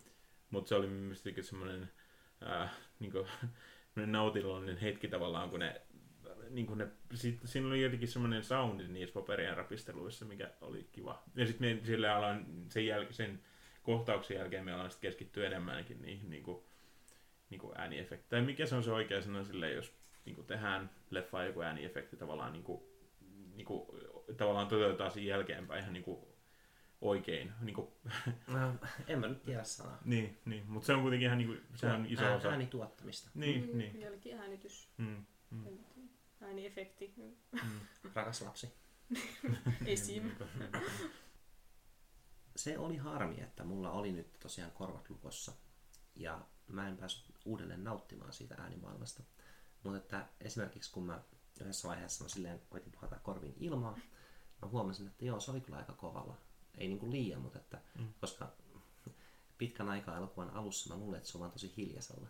Ja sitten kun mun korvat vähän poksahti, niin vähän aikaa mä pääsin nauttimaan siitä, mutta sitten niin kyllästyin boksauttelemaan mun korvia. Mm. Ja tää on tosi tyhmää, että tämä podcast hän sovittiin tällä päivällä, koska mun piti olla jo terve. Mutta sitten tosiaan mä pyyhkäsin tuolla ää, pää suihkusta märkänä. Ja sitten ihan pikkuriikkisen tuli takaisin tämä. Mistä puhuttiinkin ehkä jo aikaisemmin, mutta... Mutta mietin, onko sun ääni edelleen niin kuin huono, koska tai me jotenkin, me, ehkä me on tottunut siihen vaan nyt, mutta ei se enää kuulosta niin kuin, Ei se kuulosta niin tukkoselta. niin. Okei, okay, no se on hyvä. Mm. Ja jos mun sanoista saa selvää, niin se on tärkeintä. Totta kai, kyllä mielestä saa. Joo. Itse asiassa mä kuuntelin viime yönä, mä sanoinkin muuten ohimennen, että mä kuuntelin yhtä podcastia, mistä mä huomasin pari juttua ekaa kertaa. Mm. mut, äh, on semmoinen, kun, semmoinen äh, terapeutti kuin Sandra Doherty, Daugherty, joka tekee semmoista kuin Sex Nerd Sandra. Ja, ää, Olen kuullut siitä joskus. Joo, siis se, mä oon nähnyt YouTubessa sen joissain haastattelussa ja muuta. Mä nyt siis ohimennen vaan sanon, että se näyttää just siltä, miltä se kuulostaa. Se on iloinen. Tulee aina hyvä mieli, kun se, niin kun, kun se näkee, koska se yleensä hymyilee. Ja näyttää jotenkin silleen, niin kuin, silleen niin kuin, että asiat on vaan niin kuin, että se on häimänä ehkä jostain. Ja se on myös tosi fiksu totta kai. Mutta sitten tässä yhdessä, taisi olla just viimeisin jakso, niin yksi sen kaveri, joka on ollut myös jaksoissa, niin siis se puhuu tosi nopeasti ja se on iloinen ja bla bla bla. Mutta sen kaveri alkoi sairastaa jonkinlaista dementiaa ja sen aivot ei kestä rasitusta. Ja sitten ne haastatteli sitä ja se on just niin kuin ilmeisestikin tämä johtaa kuolemaan sitten tämä tauti. Ja se on tosi hienoa, että se tuli, no varmaan se, se tuntee pientä velvollisuuttakin itse terapeuttina, siis sen kaveri. Mm. Sandra on ihan kunnossa. Ja sitten se kehu Sandraa siitä, kun Sandran piti puhua hitaasti. Ja sitten se puhui näin hitaasti. Ja se oli hyvin miellyttävää. Ja sitten sen kaveri sanoi, että sä oot paras hitaasti puhuja, ketä mä nyt oon tavannut, kun mulle pitää puhua hitaasti. Koska sitten heti, jos se niin kun yhdessä vaiheessa se Sandra vaipui vähän omiin ajatuksiinsa ja alkoi monolokkaamaan nopeammin, sitten sen kaveri vaan sanoi, että mulla ei ole aavistustakaan, mitä sä just äsken sanoit, mutta puhutaan jostain muusta. ja ää, siis se, se oli jännä huomata, miten äkkiä tottuu siihen, että joku, joka yleensä puhuu tosi nopeasti, jos se niinku vaan haluaa puhua hitaasti, niin se voi tehdä niin. Mutta sitten se on just, että mulle se on vaikeaa. Vaikka mä yrittäisin puhua hitaasti, niin yksittäiset tavut tulee mun suusta tosi äkkiä. Että mä en silleen osaa hidaa. Se tuntuu tosi kummalliselta. Mutta toinen viimeisimmistä jaksoista, niin eka kertaa ikinä mulle tuli semmoinen kokemus, kun siinä oli tyyppi, joka valitti, miten Los Angelesissa ihmiset puhuu vaan itsestään. Ja se oli jonkinlainen tuottaja tässä Nerdist ähm, sivustolla, mm. joka tämä podcast on osasta sivustoa. Ja sitten se, aina kun Sandra sanoi melkein mitä tahansa, niin tämä tyyppi, jonka nimi oli vissiin Kyle tai jotain, niin se alkoi puhumaan sen päälle. Ja se oli ironista, koska se oli valittanut siitä, miten Los, Angelesissa, Los Angelesin tyypit ei kuuntele muita ja niin kuin kysy, mitä kuuluu. Ja eka kertaa ikinä mä niin kuin sanoin ääneen. Mä kauan aikaa koitin kestää, koska mä jotenkin vaan halusin kuunnella loppuun asti sen. Mutta mä sanoin ääneen, että mä en jaksa tuota tyyppiä ja pistin pois sen podcastin. niin kuin, että... Hyvä sanoa ääneen. Joo, siis mä olin yksin työautossani. Meillä on ollut muutama samanlainen kokemus joskus jotenkin ihmisten kanssa, tai niin kuin jotenkin podcastien niin kuin juontajien kanssa tai tälleen vieraiden kanssa että jotenkin tuntuu. Ne oli vasta vähän niin kuin pari päivää sitten, en nyt mainitse niin podcastia tai mitään, mutta se oli kuitenkin ää, vieras, joka tuntuu aina niin kuin vastaavan joka kysymykseen silleen, että et, et jotenkin niin kuin asettu silleen, että ei niin kuin oikein ymmärtänyt sitä, niin kuin, että et ei tavallaan, että et kun siinä kysyttiin jotain selkeää, että et, et näet se itsensä tällaisena vai tällaisena ihmisenä, niin sitten se oli silleen, no toi nyt on ehkä vähän karkea esimerkki, mutta kuitenkin jokaiseen tuollaiseen asiaan, missä oli tavallaan niin kuin jonkunlaista niin kuin selkeyttä, niin sitten se oli aina se vieras oli silleen, että, että se ei oikein niin kuin halunnut kategorisoitua mihinkään. Sehän niin se lähti niin vaikeasti sitä asiaa selittämään. Sitten jossain vaiheessa, vaikka se on niin kuin ihan, ihan niin kuin normaalia tavallaan, tai siis se on ihan niin kuin, tavallaan kyllä ymmärrän, että ihminen niin kuin, ei halua kategorisoitua johonkin, kategorisoitua johonkin mutta sitten kun se niin kuin, toistuu koko ajan, ja sitten on paljon muitakin loistavia podcasteja maailmassa, mitä voisi kuunnella, niin sitten se tuli semmoinen jossain vaiheessa, että ei enää. Hmm. Loistavat podcastit. Mm. Ollapa joskus siellä. niinpä, niinpä. Mutta yksi, minkä mä myös viime yönä huomasin, toi viime oli semmoinen podcastien löytämisyö jotenkin, mm. niin mä äh, kuuntelin Film Chunkia, ja niillä on tää kaveri Reed Farrington, joka on vähän, se on huono artikuloimaan itseä ja kaikkea. Ja sit ne antoi sen juontaa, koska Jay tai Sean, no Sean ei päässyt paikalle, ja Jay ei halunnut juontaa jostain syystä. Mä ajattelin, että se on Halloweenin kunniaksi hassua. Ja sitten se oli jänne huomata, miten niillä on tietty rakenne siinä. Niillä on aina niin kuin, ää, se elokuva-arvostelu. Sitä ennen ne vähän ehkä puhuu niin kuin jostain, mitä jotain jollain on mielellä, mielessään. Että onko niin kuin vaikka saanut huonoa poutinea jossain elokuvateatterissa. Se on semmoinen kanadalainen herkku. Siellä syödään mm. vähän niin kuin ranskalaiset, missä on juustoa. Ja tota, niin siis se oli jännä huomata, vaikka se Reed on kuunnellut sitä podcastia vuosia. Se on yli kymmenen vuotta nyt vanha podcast. Ja sitten se oli ihan hukassa, kun se koitti niin kuin tavoittaa, että mikä, mikä niin kuin osio siitä ohjelmasta tulee seuraavaksi. Ja sitten hän joutui korjaamaan, että ei, ei lukijaposti ole vielä. Sitten, huh? ei vai? Mä olin ihan varma, että ei, nyt puhutaan siitä, mitä muuta me katsoimme viime viikolla. Just niin kuin, että, ää, mut se myöskin, että meillähän ei ole rakennetta. Niin, niin. Ja siitä ehkä pidetään kiinni. Mm. Jotenkin houkuttaa se, että olisi joku, että voi siirtyä johonkin, on jotain mitä odottaa. Mutta sitten tavallaan taas, niin kuin, jos ei ole pointtia, kukaan ei laita meille postia. Ää, kukaan ei kuuntele. niin. Tai siis, niin kuin, että ei, ole, ei ole semmoisia, niin kuin, että niin kuin nyt kun me puhutaan tästä elokuvasta, mm. okei, okay, no se on osio, mutta sitten se on niin kuin, koko jakson kestävä osio. Niin. Mm, se on hyvä sellaisena. Mm. Kyllä minä siis on ainakin niin ottanut tätä iltaa, että pääsee sille katsoa tätä leffa ja sitten puhumaan siitä. Jotenkin tämä muutenkin niin koko podcasti on ollut sellainen, että se on niin kuin, ollut semmoinen tosi niin kuin, innostava juttu, millä tavallaan miettii kaikki niin kuin, juttuja, mitä ideoita, mitä kaikkea voisi tehdä Mm. mm. niin kuin, Mm. tämän podcastin kautta. Ja kun ei ole vastuullinen millään firmalle tai semmoista, Niinpä, niinpä, niinpä. niin voi tehdä mitä haluaa. Jep. Ja sit, jos ei halua tehdä, niin voi olla kipeänä kaksi viikkoa. Niin. Ai jaa. No, mä olisin halunnut. Mähän silloin yritin saada meidät yksi torstai tänne kattoon sen leffan. Mm. Mutta sitten tota, ää, vieraat, joita myöskin kutsuimme, niin heilläkin oli menoa. Mm. Mutta ehkä se oli tärkeintä, että sä Joonas et ollut nähnyt tota. Ja Mm. saatiin yksi tuore näkemys. Mm. Kyllä. Toisin kuten, hetkonen, sä et ollut, sä et ollut kuunnellut The Fragilea koskaan kokonaan. En. Ai et, siis mitä tämä minun niin ohi? Ai jaa. Et, ku, et ollut kuunnellut ollenkaan? Koko, siis kokonaan. En. Aa. se me, missä vaiheesta mainittiin siinä? En me, niinku, en me ajatellut. Me ajattelin, että sä olet kuunnellut sitä, mutta et niinku, niin paljon kuin niitä muita levyjä. Öö, siis olin mä kuunnellut sitä, mutta en kokonaan koskaan. Hmm, okei. Okay. Mie, mie, Mä käytin- Tämä oli mulle uutta informaatiota. Toivottavasti ette järkyttänyt sun maailmaa. Kyllä nyt vähän tässä niin pitää keräillä itse. Mä ymmärsin tämän deduktoimalla, koska sä sanoit erilaisissa tilanteissa, varsinkin koska mun piti editoida se viime jakso. Mä otin sieltä pois pari juttua.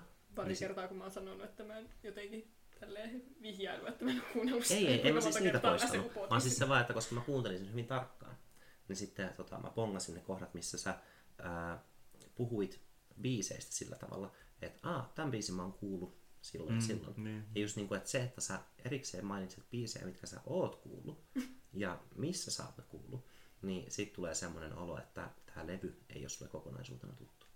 Koska muuten sä et välttämättä osaisi niin kuin puhua, tai et vaan tulisi puhuneeksi yksittäistä biiseistä silleen. Mm, Hmm, pitäisikö me olla etsivä? kyllä.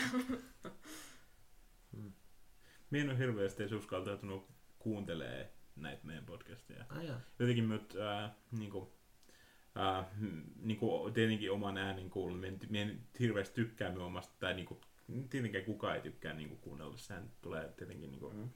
kokemuksen kautta. Mutta jotenkin muutenkin ei, ei ole niinku, ei jotenkin ollut semmoista fiilistä, että minä haluaisin kuunnella näitä, koska jotenkin minä ehkä haluan pitää sen sellaisena, tai näin minä ainakin itselleni sen on perustellut, että, että minä itse niin haluan ehkä pitää sen sellaisena, että se, sit minä voin muilta kuulla jotain juttuja, missä mihin niin viittaa, että jotain mitä minä olen sanonut tai jotain mitä muut, muut on sanonut, ja sitten niin viittaa jossain, että että jo puhuitte tästä asiasta sit podcastissa, niin sitten voi olla silleen, että ai jaa, niin puhuttiin. Mä, mä arvostan sun lähestymistapaa. Se on hyvä, että, on niinku, että meillä on erilaisia tapoja käsitellä tätä ohjelmaa. Niin.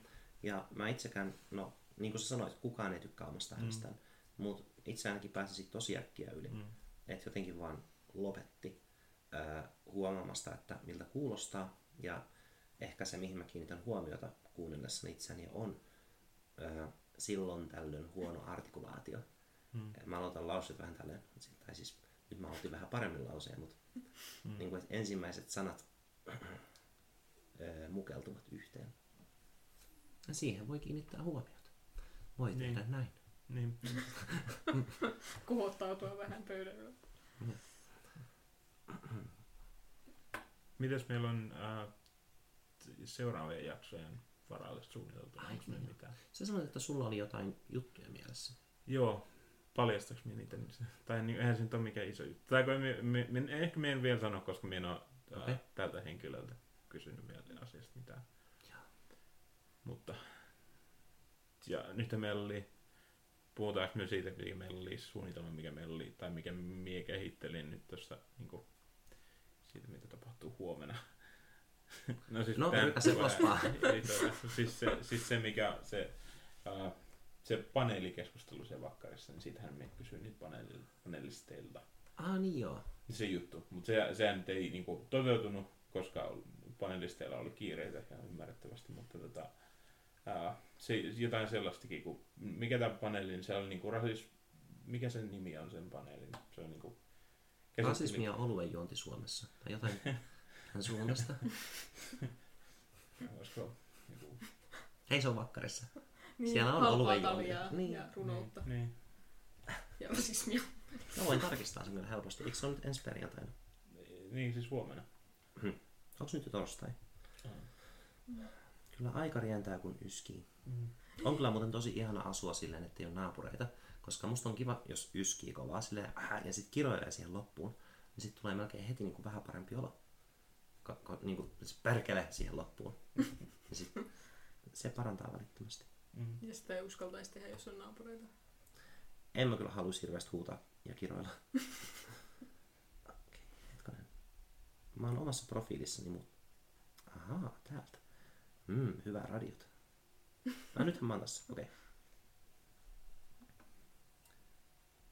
Huomenna. Rodullistaminen ja rasismi Suomessa. Mm. Mitä rodullistaminen on? Rodullista. Annetaan ihmisille, laitetaan ihmiset rotuihin. Ah, Näin mä käsittäisin sen. Tämmönen Mm. ennen vanhaan tehtiin niin, nythän se ei ole sopivaa. Niin, ja sehän se on niinku- todettu, että se ei ole, että ei se ei ole ihmisrotuja, ei, niin, Niin. että se ei ole, se on ihan tieteellistä todistettu. On. Tai siis on, onko nyt 14 vai 15, mutta ootteko kuullut tästä?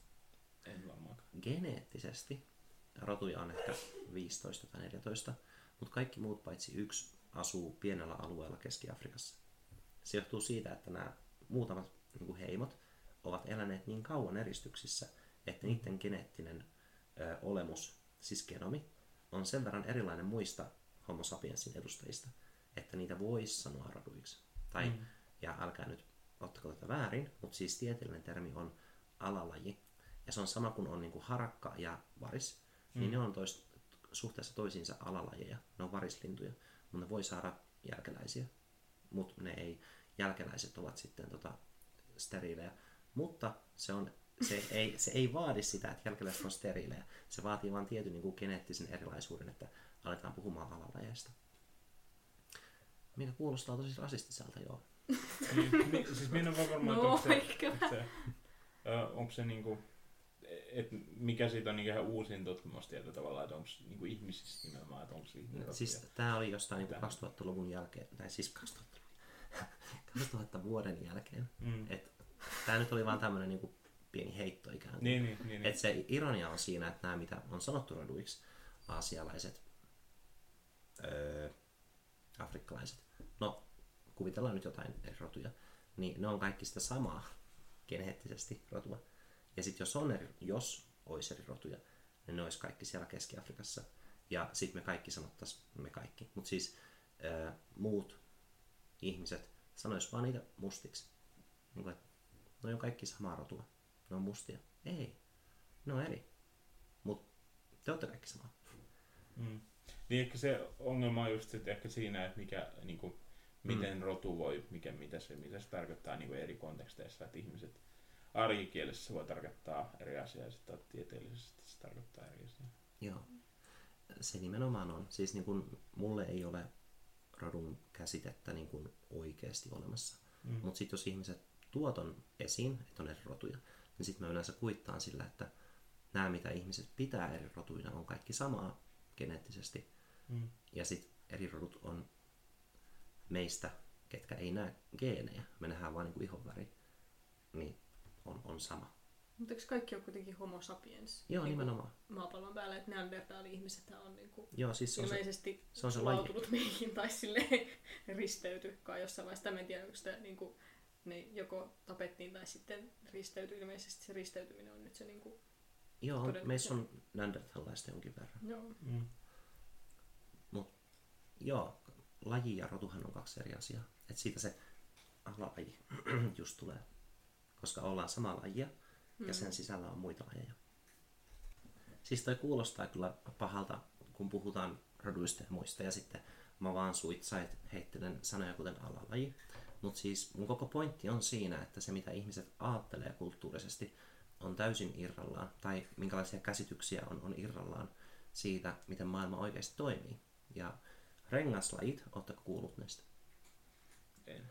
Ne, ne on loistava esimerkki siitä, miten niin kuin, ä, luonto yllättää.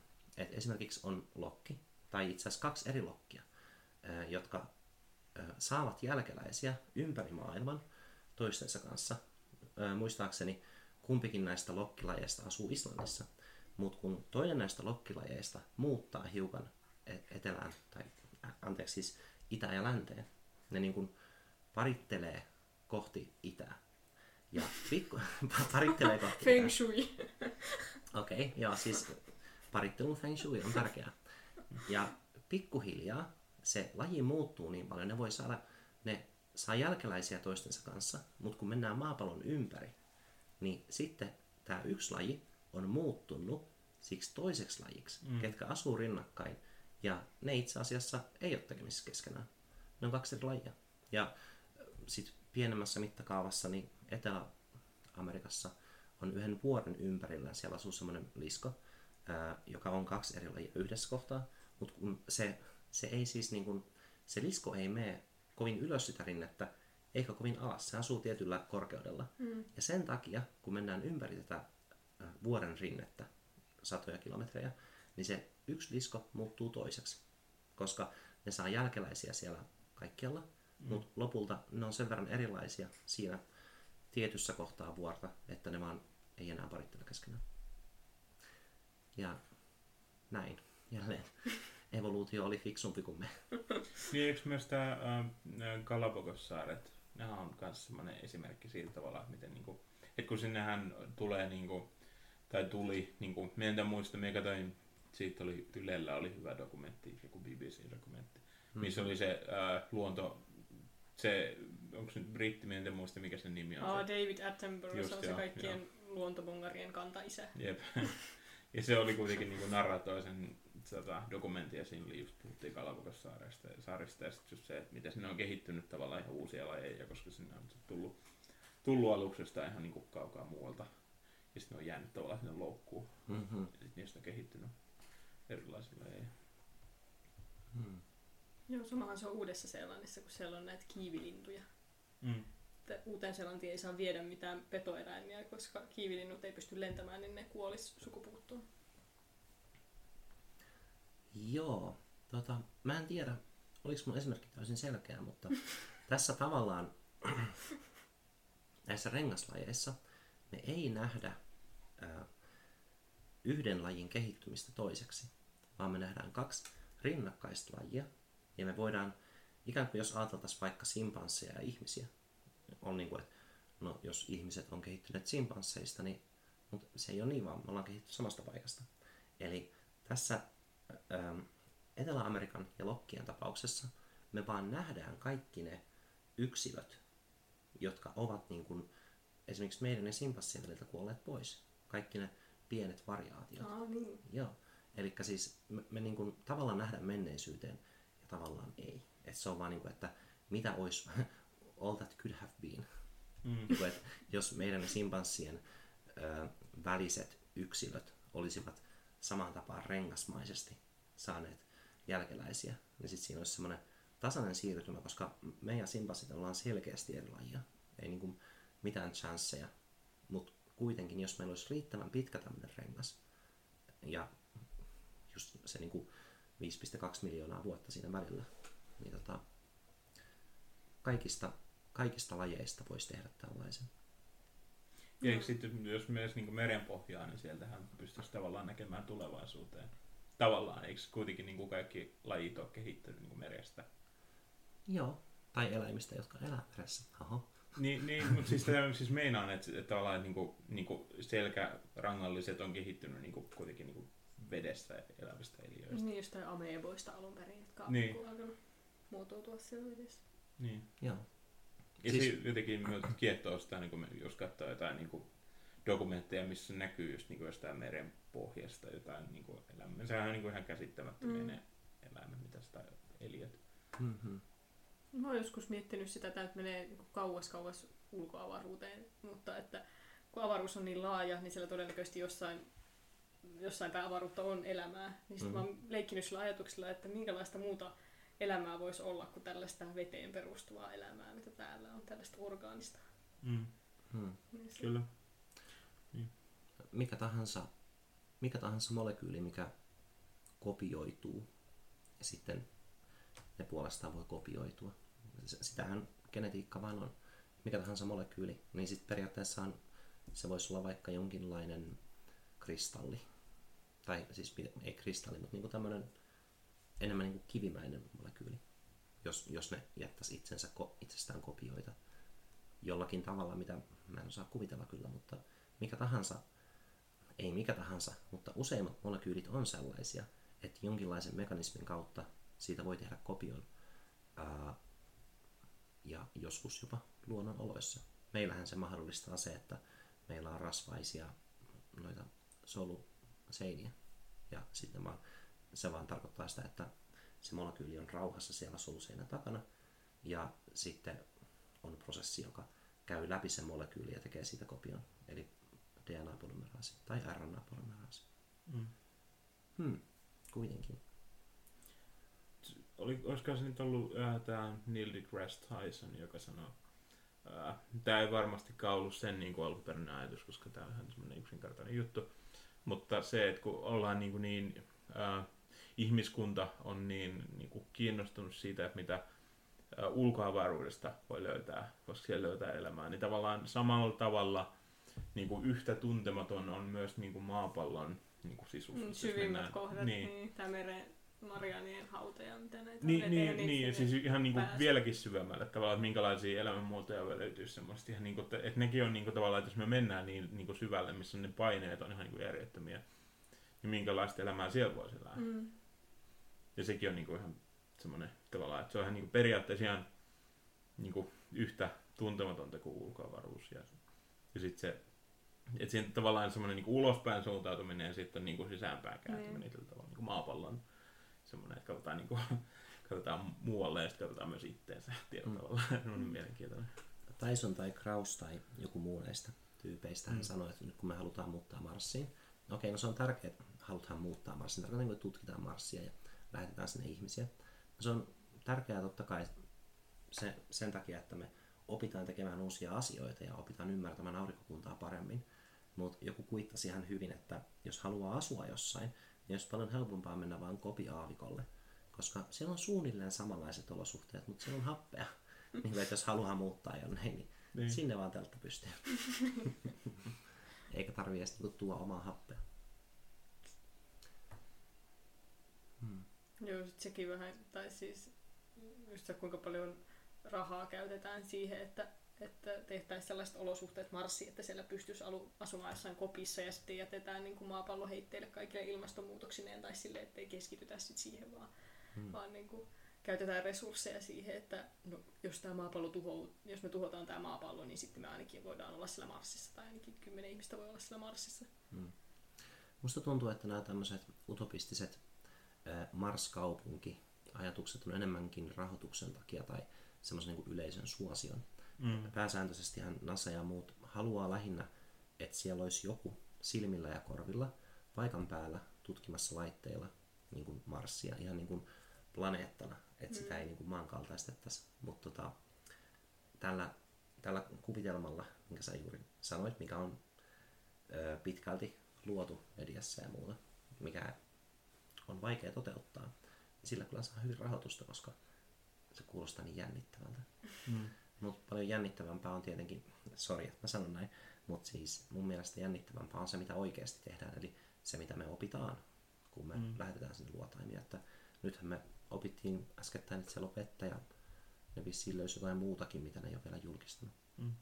Toi on, tota, ää, me kuuntelen tällaista Hello Internet podcastia ja siinä oli Marsista oli just puhetta ja siinä tämä toinen juontajista ää, nosti esiin tämmöisen tota, Wikipedia-artikkelin, joka oli niinku luettava kaikista niistä NASAn ää, ää, niinku, tiedotustilaisuuksista, kun ilmoitettiin, että Marsissa on vettä. Sitä on, niinku, sitä on, se on niin monta kertaa, siis niinku, niin kuin monen vuori, vuosikymmenen aikana sitä on niin kuin tehty tavallaan. Se oli semmoinen vähän niin kuin, ää, niin kuin hauska tai ironinen juttu, että sitä, että sitä pidetään aina niin isona juttuna, mutta se on kuitenkin niin monta kertaa.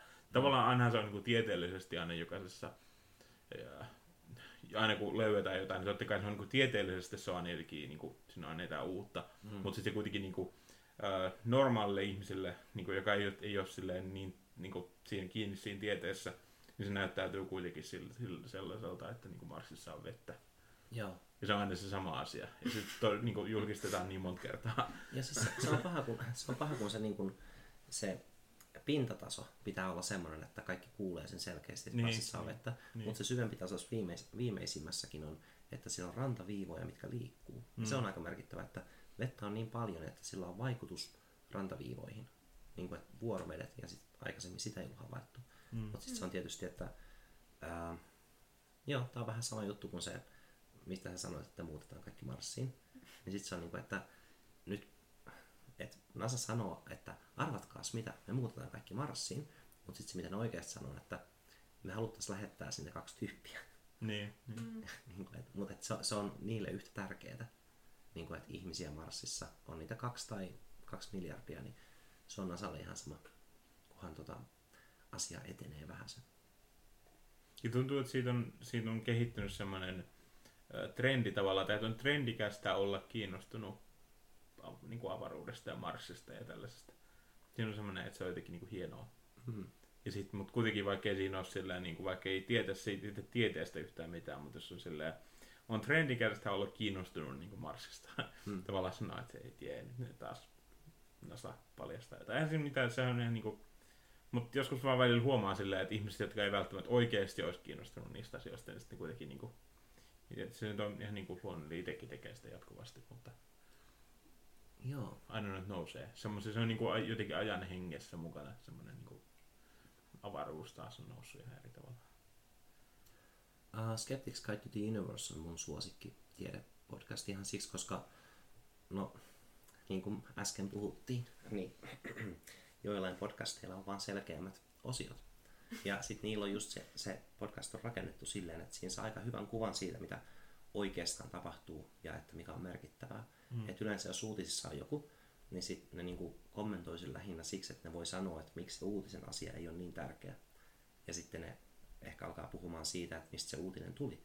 Että minkä takia, minkä takia niin kun se asia voisi olla kiinnostava ää, oikeasti. Niin kuin vaikka tämä... Nyt mä unohdin. Mulla oli joku esimerkki, mutta unohdetaan se nyt. Se varmaan palaa. Tuliko tähän podcastiin, minkä tämä Skeptics Guide Universe, tuliko siihen äh, uutena juontajana nyt joku tyyppi? Joo, Cara Santa Maria, oliko? kyllä. Mä olin nähnyt sen vuosia sitten ja mä olin niin kuin, Joo.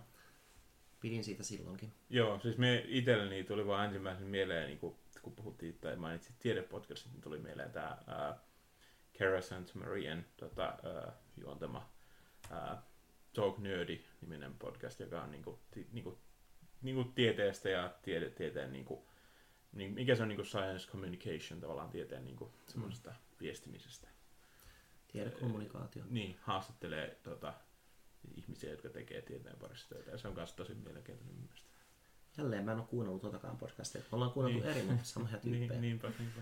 Mutta itse asiassa just, ah, se oli viikko sitten perjantaina, viimeisimmässä jaksossa tai toiseksi viimeisimmässä, niin se just kertoo, että se pääsee tota, raportoimaan ensimmäistä live-aivoleikkausta. Siis Joo, niin se on, tästä. Joo. se oli, eikö se ole neurologi? Ää, tai se, se ei vissi ole virallisesti, koska se ei ole sit, niinku, kuitenkaan valmistunut loppujen Ah, lopuksi mutta se on kuitenkin... Niinku, on, Tai se on sen alue. joo, joo. Joo. Joo, näin, näin mä siis on käsittänyt. Ja siitä, aina, kun, aina kun joku podcastaja sanoo, että olen siellä tota, leikkauksessa ja sitten välitän nämä, ö, olen niin juontamassa sen, aika hauskaa, että joku juontaa leikkauksen, Niin, niin. niin sit, ö, saa niin vahvistuksen sille, että nämä ei ole vaan niin jotain random tyyppejä, jotka päätti aloittaa podcastin, vaan ne on niin kuin, jos, jollain tasolla ammattilaisia niissä asioissa, mistä ne puhuu. Ja sen vahvistuksen toisinaan tarvii. En tiedä miksi. Varmaan mä pelkään, että mä oon vaan tuhlannut aikaani kuuntelemalla ihmisiä, jotka oikeasti ei tiedäkään, mistä ne puhuu. Mutta minut kiinnostaa, että miten me saadaan Mari kuuntelemaan podcasteja. Niin, no m- mun vaan pitää ruveta kuuntelemaan. Ehkä teidän pitää jotenkin linkittää mulle ihan valtavasti jotain. Mm. Se, mun mielestä on melkein turvallisempaa itse etsiä, Se on ihan totta kyllä. koska monesti kun linkitetään, niin sitten on niin kuin, että okei, sitä ei näe, että miksi joku toinen tykkää, koska Mm. podcastit on vähän semmoinen, niin kuin, että ne kasvaa sulle, Niin. koska ne on formaatissaan niin vapaita yleensä. Mm. Mutta sitten jos sulla on joku aihe, mikä kiinnostaa sua, niin sit sä oot valmiiksi kiinnostunut Mm. siitä aiheesta. Ja se voi olla yllättävä, niin kuin sulla oli valokuvaus ilmeisestikin. Mm. Niin, ja sitten minä löysin sitä kautta, tota, ää, minä löysin aluksi niinku monia valokuvauksen, valokuvausaiheisia podcasteja, mutta niistä on niinku 90 prosenttia niistä, ne on varmaan ehkä liian iso prosentti, mutta kuitenkin ää, iso osa niistä on semmoisia, jotka ää, keskittyy mainostamaan niin kuin viimeisintä kuvauskalustoa. Ja se ei hirveästi kiinnosta myötä, koska se tuntuu, se haisee niin paljon niin kuin semmoiselta, niin kuin, että ne on sponsoroituja, niissä on hirveästi niin semmoinen kaupallinen ja valokuva ja huijataan sillä, että niille myydään, että tällä saat parempia kuvia. Se niin kuin Mm. ärsyttää.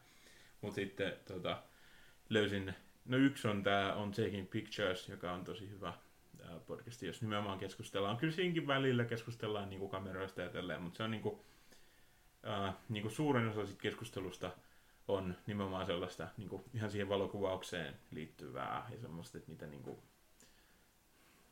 puhutaan niin kuin luovuudesta ja motivaatiosta ja miten saa, niin kuin, mi- miten on, mikä on paras tapa tuoda tavallaan omaa työtä esille. Ja se on tosi mielenkiintoinen. Ja sitten myös tuota, toinen on The Candid Frame. On, tuota, siinä haastatellaan niin valokuvaa ja, ja ne on jotain semmoisia tunnin mittaisia haastatteluja yleensä. Ne on tosi hyviä. Mutta se on taas, niin kuin, ei se välttämättä kiinnosta semmoisia henkilöitä ollenkaan, jotka ei ole niin kuin, valokuvauksesta kiinnostuneita.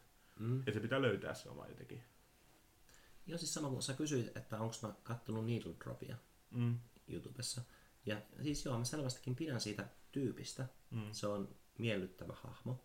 Tai hahmo ja hahmo, niin kuin persona. Mm. Mutta mä yksinkertaisesti vaan en ole niin kiinnostunut kuulemaan musiikista. Mm. Koska jotenkin musiikki on mulla semmoinen, että no joskus mä kuuntelen musiikkia. Ja siis mä en, mä en todellakaan niin kuin, ää, halventavasti ajattele musiikista, Mm. vaan siksi, että mua ei kiinnosta ajatella sitä. Koska jotkut asiat elämässä vaan on semmoisia, että niistä nauttii, mun niitä ei tarvitse ajatella. Vähän niin kuin sulla Mari oli se, että sä et halua kuulla, miten elokuvissa on tehty jotkut asiat. Mm. Mutta mulle tässä niin kuin, se tuo lisää siihen elokuvaan. Mm. Ja minulla on ehkä vähän sama, että minulla niin kuin suhtautuminen elokuviin ylipäätään, se on, ylipäätään on ehkä vähän samanlainen. Semmoinen, siis me niin kuin arvostan niitä, niin just silleen, että me niin kuin en, en suhtaudu niihin mitenkään, tai suhtaudu sellaisiin ihmisiin, jotka ää, on tosi kiinnostuneita elokuvasta, eloku- elokuvista, niin en, en yhtään silleen, niin kuin, en, en ollenkaan niin kuin halventavasti suhtaudu siihen, mutta se ei vaan, se on jotenkin, kun on, on niin kuin rajallinen määrä aikaa Mm. ja sitten pitää valita jotain, niin leffat vaan nyt ei ole sattunut olemaan se juttu, mikä on niin kuin vienyt minulta suurimman osa ajasta. Niin se on vaan niin kuin arpa, Mm. että miten, miten se, mi- minkälaisiin asioihin tutustuu niin kuin oikealla ajalla. Jotkut jää ja jotkut vie. Mä oon kyllä huomannut, että mä katson aika vähän elokuvia yksin, et koska Marina, Marina tykkää kans katsoa elokuvia. Ja sitten me katsotaan säännönmukaisesti tietyt elokuvat, jotenkin, niin kuin, että mitkä tulee ulos. Ja sitten me katsotaan ne. Ja sitten joskus me järjestetään elokuvailta, missä me katsotaan tieten tahtoa, vaikka just niin kuin, no ei ole katsottu Tähtien sotia, mutta voisi kuvitella, että katsotaan Tähtien sota episodit 4, 5 ja 6. Mm. Ihan vaan siksi, että niin voi tehdä. Ja sitten siitä se, niinku, että elokuvat on mulle sosiaalinen asia. Ja vaikka kyseessä olisi vain oma puoliso, niin sekin on sosiaalisuutta. Mm. Silleen, että ää, koska jos mä käyn katsomaan yksin elokuvaa, kun mä katsoin, mä sanoin, että mä katsoin vähän aikaa sitten ton Tahraton mieli elokuvan. Mieletön tahra. Mieletön tahra. Joo. Mutta, mutta mä tajusin, että mä itse asiassa en niinkään katsonut sitä, kun mä laitoin sen pyörimään, nautiskelin siitä ja sitten välillä mä pistin sen niinku syrjään mun tietokoneella ja tein jotain muuta. Koska tuossa oli kohtia, mitä mä en muista, että mä olisin nähnyt ja vähän aikaa. Ja siis se on ehkä huonoa elokuvan katsomista, mutta mm, minkäs teet? Mä, en vaan, mä oon liian rauhaton ihminen katsoakseni elokuvan. Mutta minä vielä ehkä palaisin tähän, ää, että miten, miten, tai miten ylipäätään saa niin kuin ihmiset, jos nyt tässä on ihmisiä varmaan kuuntelijoitakin, jotka ei ole aikaisemmin kuunnellut podcasteja ollenkaan, Mm. ja tämä on ehkä ensimmäinen podcast, mitä kuuntelee, niin miten sitten, onko mitään semmoisia, niin suositella mitään semmoisia niin yksittäisiä, jotain semmoisia niin yleispäteviä tavallaan, mihin ihmiset yleensä, mistä ihmiset yleensä tykkää, ja niistä ehkä löytää jotain niin uusia kontakteja. Hmm. Aika paha, koska siis mä just ajattelin joku aika sitten, kun kaveri pyysi suosittelemaan podcastia Mm. netissä, sulkin kaveri, Mm. ja sitten me suositeltiin, ja sitten tämä kaveri sanoi, että mä, mä kuuntelenkin ra- radiota vaan, tai jotain. Niin, niin. Ja sitten mä tajusin, että mä suosittelin sille jotain helposti pureskeltavaa. Mutta Mm. se oli helposti, se oli Skeptoid, mitkä on lyhyitä jaksoja, ne aina käy läpi jonkun, niissä on selvästi niin kuin tehty paljon vaivaa sen yhden jakson takia, mm. mutta sitten ne antaa semmoisen pienen infopläjäyksen, ja niiden nettisivuillakin on oikeasti se koko juttu, mitä se tyyppi sanoo siinä, niin luettavissa tekstinä. Että siinä ei ole mitään keskustelua, vaan se on vaan niin informaatiopläjäys. Ja tota, ää, mä tajusin, että toi toimii vaan ihmisille, ketkä haluaa kuulla selkeän selonteon vaikka jostain salaliitosta tai normaalista urbaanista legendasta tai ää, hmm, suosikkini on varmaan GMO-tuotteet, koska niistä on niin paljon, että just tämä, miten geenimanipuloidaan, mitä ollaan tehty 70-luvulta asti ja Kyllä. kaikki me syödään niitä, niitä ei ole merkitty, Mm. koska se on ihan sama, koska ne on samoja kasveja. Mutta tota, okei. Mä Ja vähän- tästäkin oli itse asiassa tuossa Talk Nerdy podcastissa on Mm. mm. GMOsta ollut puhetta aika paljonkin. se on jännä, miten se useamman ihmisen pitäisi vaan mennä vähän nettiin ja katsoa silleen, että mistä on edes kysymys. Mm. Eikä niin. silleen ajatella, että ihan vaan lähtee siitä, että GMO on paha Mm. ja sitten se pitää merkitä tai jotain. Mm. Koska, sit, koska se on niin helppo vaan jättää siihen ja sitten käydään kamppailemaan siitä, että miten nämä saa merkittyä tai miten nämä saa pois kaupoista. Mm. Sen sijaan, että vaan lukisi jostain, että mikä se on se tuote, Niin. että mitä siinä on. Niin, ja sitten just yhdistää tämmöisiä tiettyihin, niin kuin just Monsanto on varmaan se iso, mikä on semmoinen, mikä herättää ihmisissä semmoisen, vaikka ei välttämättä olisi tietäisi yhtään siitä, niin kuin, edes mikä se edes on, mutta se, on, se herättää jo saman tien semmoisen niin Mm. negatiivisen konnotaation, koska se on, sitä on, se on varmaan niin kuin, on kuullut jossain uutisessa tai jossain, siihen on, niin kuin, siitä on, se on mainittu niin kuin negatiivisessa valossa. Ja sitten se tavallaan, sen jälkeen ei enää viitti niin kuin, niin kuin, tavallaan on päättänyt, että okei, emme, emme halua niin kuin, millään tavalla olla yhteydessä Mm. tommoseen, tai niin kuin, niin kuin, että tämähän on selkeästi niin kuin, huono juttu.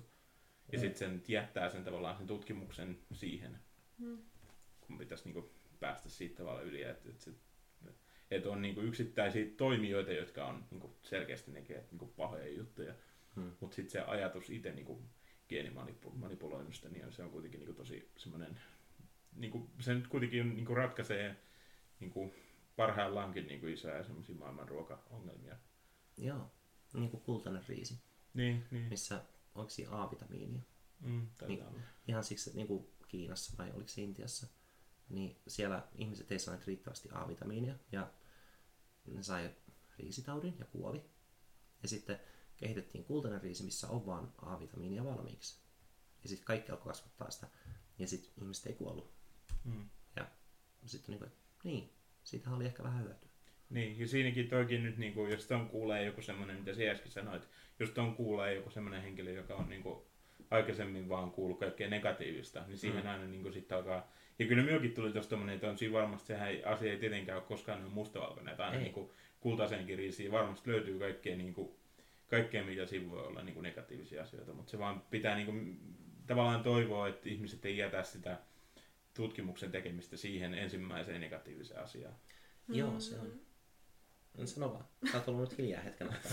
Olisi kiva kuulla.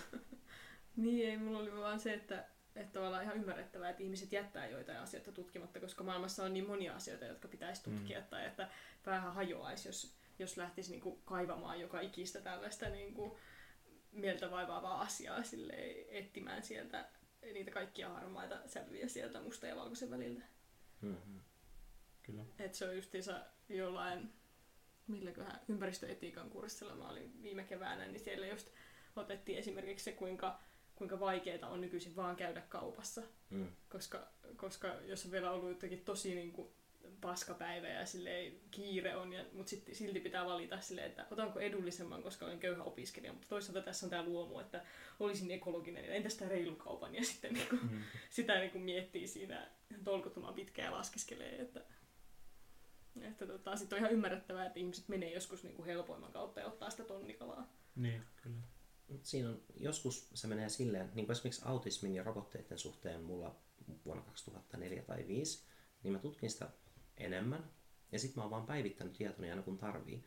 Esimerkiksi, esimerkiksi tuossa ihan ää, alle kuukausi sitten, mä en tiedä oliko tästä puhetta, mutta ää, kaveri oli kuultöissä ihmisiltä, että jotain rokotteista ja autismista. Ja sitten se mainitsi elohopean. Ja mä tiesin sanoa mun menneitten ää, niin kuin selvitysten perusteella, että elohopea itse asiassa otettiin pois näistä yleisistä rokotteista joskus 2000-luvun vaihteessa just siksi, koska siitä valitettiin ja siitä huolehdittiin.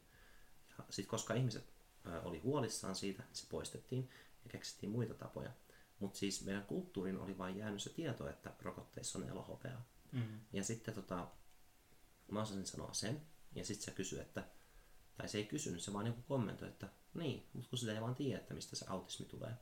Ja sitten mä muistin, että niin se on vähän epäselvää. Ja mä olin niin kuin, että hm, mä palaan tuohon. Ja sitten kun mä otin selvää siitä, että mitä nyt tiedetään, niin nyt tiedetään paremmin, että mistä autismi tulee ja minkä takia ne lukemat on kasvaneet. Ö, syyt on siis vanhemmat isät ja äidit, heidän niin kuin jälkeläiset. Autismi tulee sikiövaiheessa, niin, ja se on geneettinen. Ja sitten se laukeaa, jos se laukeaa.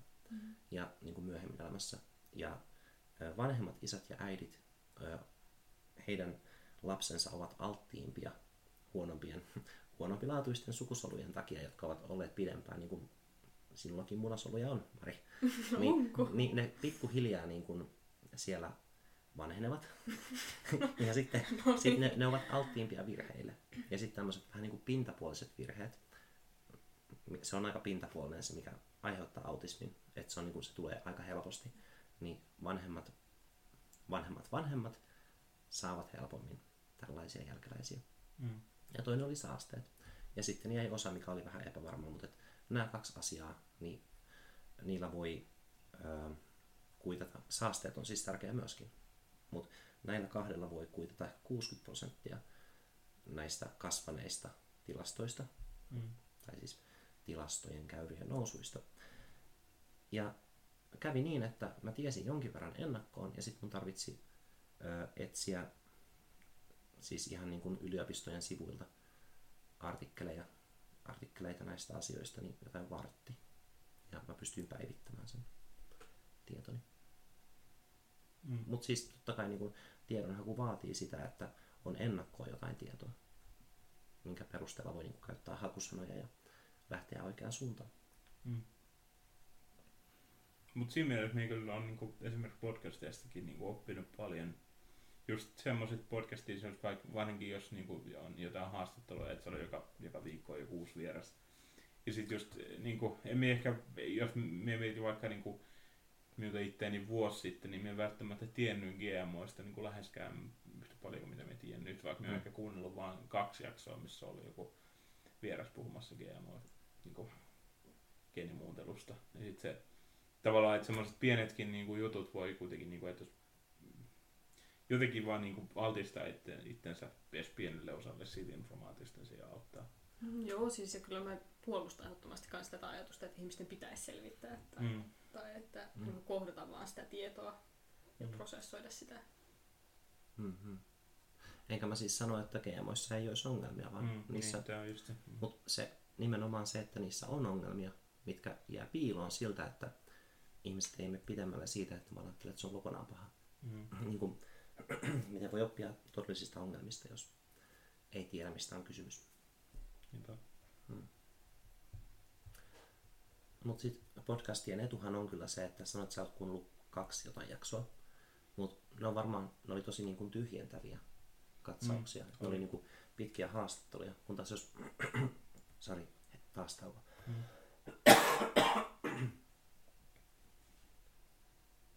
Kun taas sitten, jos televisiossa on vaikka dokumentti, niin niissä yleensä käsitellään vähän niin kuin puolia toisin. Ja käydään silleen, että dokumentti ei sano, että asia nyt vaan on näin, vaan se ottaa yleisön huomioon ehkä enemmän. Jotain semmoista. Hmm. Ja podcastit mielestä menee paljon syvemmälle monesti kuin just niin kuin TV-dokumentit esimerkiksi. Kun niillä on tavallaan, kun se tunnin keskustelu, vaikka yleensä ne on jotain tuntia tai kahta tuntia, keskustelut, niin sitten se jotenkin, jos semmoinen, siinä niin kuin päästään niin paljon syvemmälle siihen asiaan, kuin jossain joku vaikka joku radiohaastattelu joka 10 minuuttia, ja sitten siinä pitää heti mennä mainoksiin. Ja mm-hmm. siis se on semmoinen niin kuin, mielestäni se on just podcastien etu, että päästään, pystytään niin kuin käsittelemään joku aihe tyhjentävästi Hmm. jollain tavalla. Ja sitten se, siitä jää semmoinen itsellekin semmoinen hyvä fiilis, että tavallaan tietää, tietää että se nyt ei niinku, totta kai semmoista asioista jäi paitsi, mitä se ihminen ei itse niinku, jotenkin kannata tai se itse niinku, tietoisesti ei nosta niitä esiin tai ei tiedä. Mutta sitten kuitenkin niinku, on semmoinen, niinku, jää semmoinen, että et, et suurin piirtein jonkun kahden tunnin podcastin jälkeen tietää siitä vierasta tai siitä asiasta, mistä se puhuu, Mm. tietää niin kuin aika paljon. Silleen, että, että saa semmoisen hyvän kokonaiskuvan. Voi tavallaan luottaa siihen, että saa hyvän kokonaiskuvan. Mm. No, Noista sponsoreista piti vielä sanoa, että mä arvostan sitä, jos podcastilla on vaikka vain yksi sponsori, ja se ei liity mitenkään siihen sen aiheeseen. Mm. Niin kuin esimerkiksi yksi tiedepodcast, niin niillä on yksi sponsori, mikä on tyyli jotain, se on joku keksimerkki.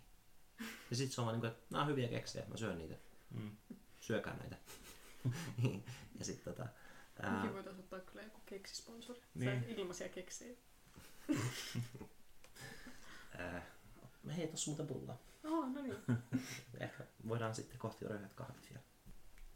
Mutta sitten on näitä podcasteja, joissa just tota, tai niinku on tämmöisiä podcasteja, tai niinku sponsoreita, johon törmää niinku jokaisessa podcastissa melkein. Kaikki varmaan ei tarvitse meidän niitä sanoa tässä, koska me ei, ei sponsoroi meitä, mutta, mutta niinku, kuitenkin on semmoisia, niinku esimerkiksi tämä, joka myy pa, niinku patjoja, siis oot varmaan kuullut jossain. Et, Mm. Oot, On, joo. Oot, joo. Ja se niinku joka puolella. Patjoja. Patjoja, joo. Mm. Ne tuo ne kotiin ja sitten sulla on, onko se kuukausi? Niin, niin siis ne paljon puhuu siitä, että miten ne patjat tavallaan täyttyy ilmalla pikkuhiljaa ja sitten se on kiva seurata. Ai no sitä mä en tiedä. Aa, Mä ymmärsin, että tää oli vähän niin kuin ihan oikeita patjoja.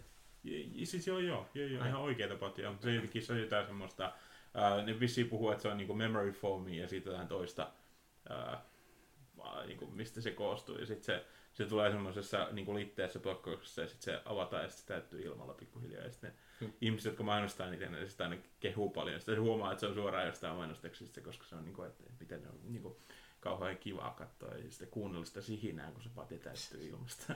Jos toi on sama tuote, mitä mä ajattelen, niin mä en ole kuullut tuota sihinä juttua.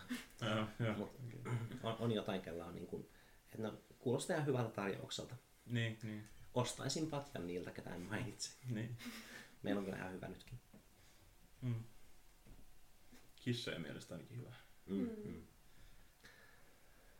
Hmm. Hei, älkää unohtako teidän julisteita nyt sitten, Joo. josta oli puhetta silloin kuukausi sitten. Milloinkohan meidän eka podcast oli edes? Senpä Se oli- muistaa siitä, oli 10.10. Mm, oli niin. mielenseminaari, eli 11.10. Niinpä, niinpä. Alle kuukausi sitten. Julkaistiin sitten seuraavan viikonloppu. Mm. Wow, siitä on tosi vähän aikaa. Mm. Tuntuu, että olisi niinku tehty jo pidempään. Mm. Niin. Kokemus puhuu.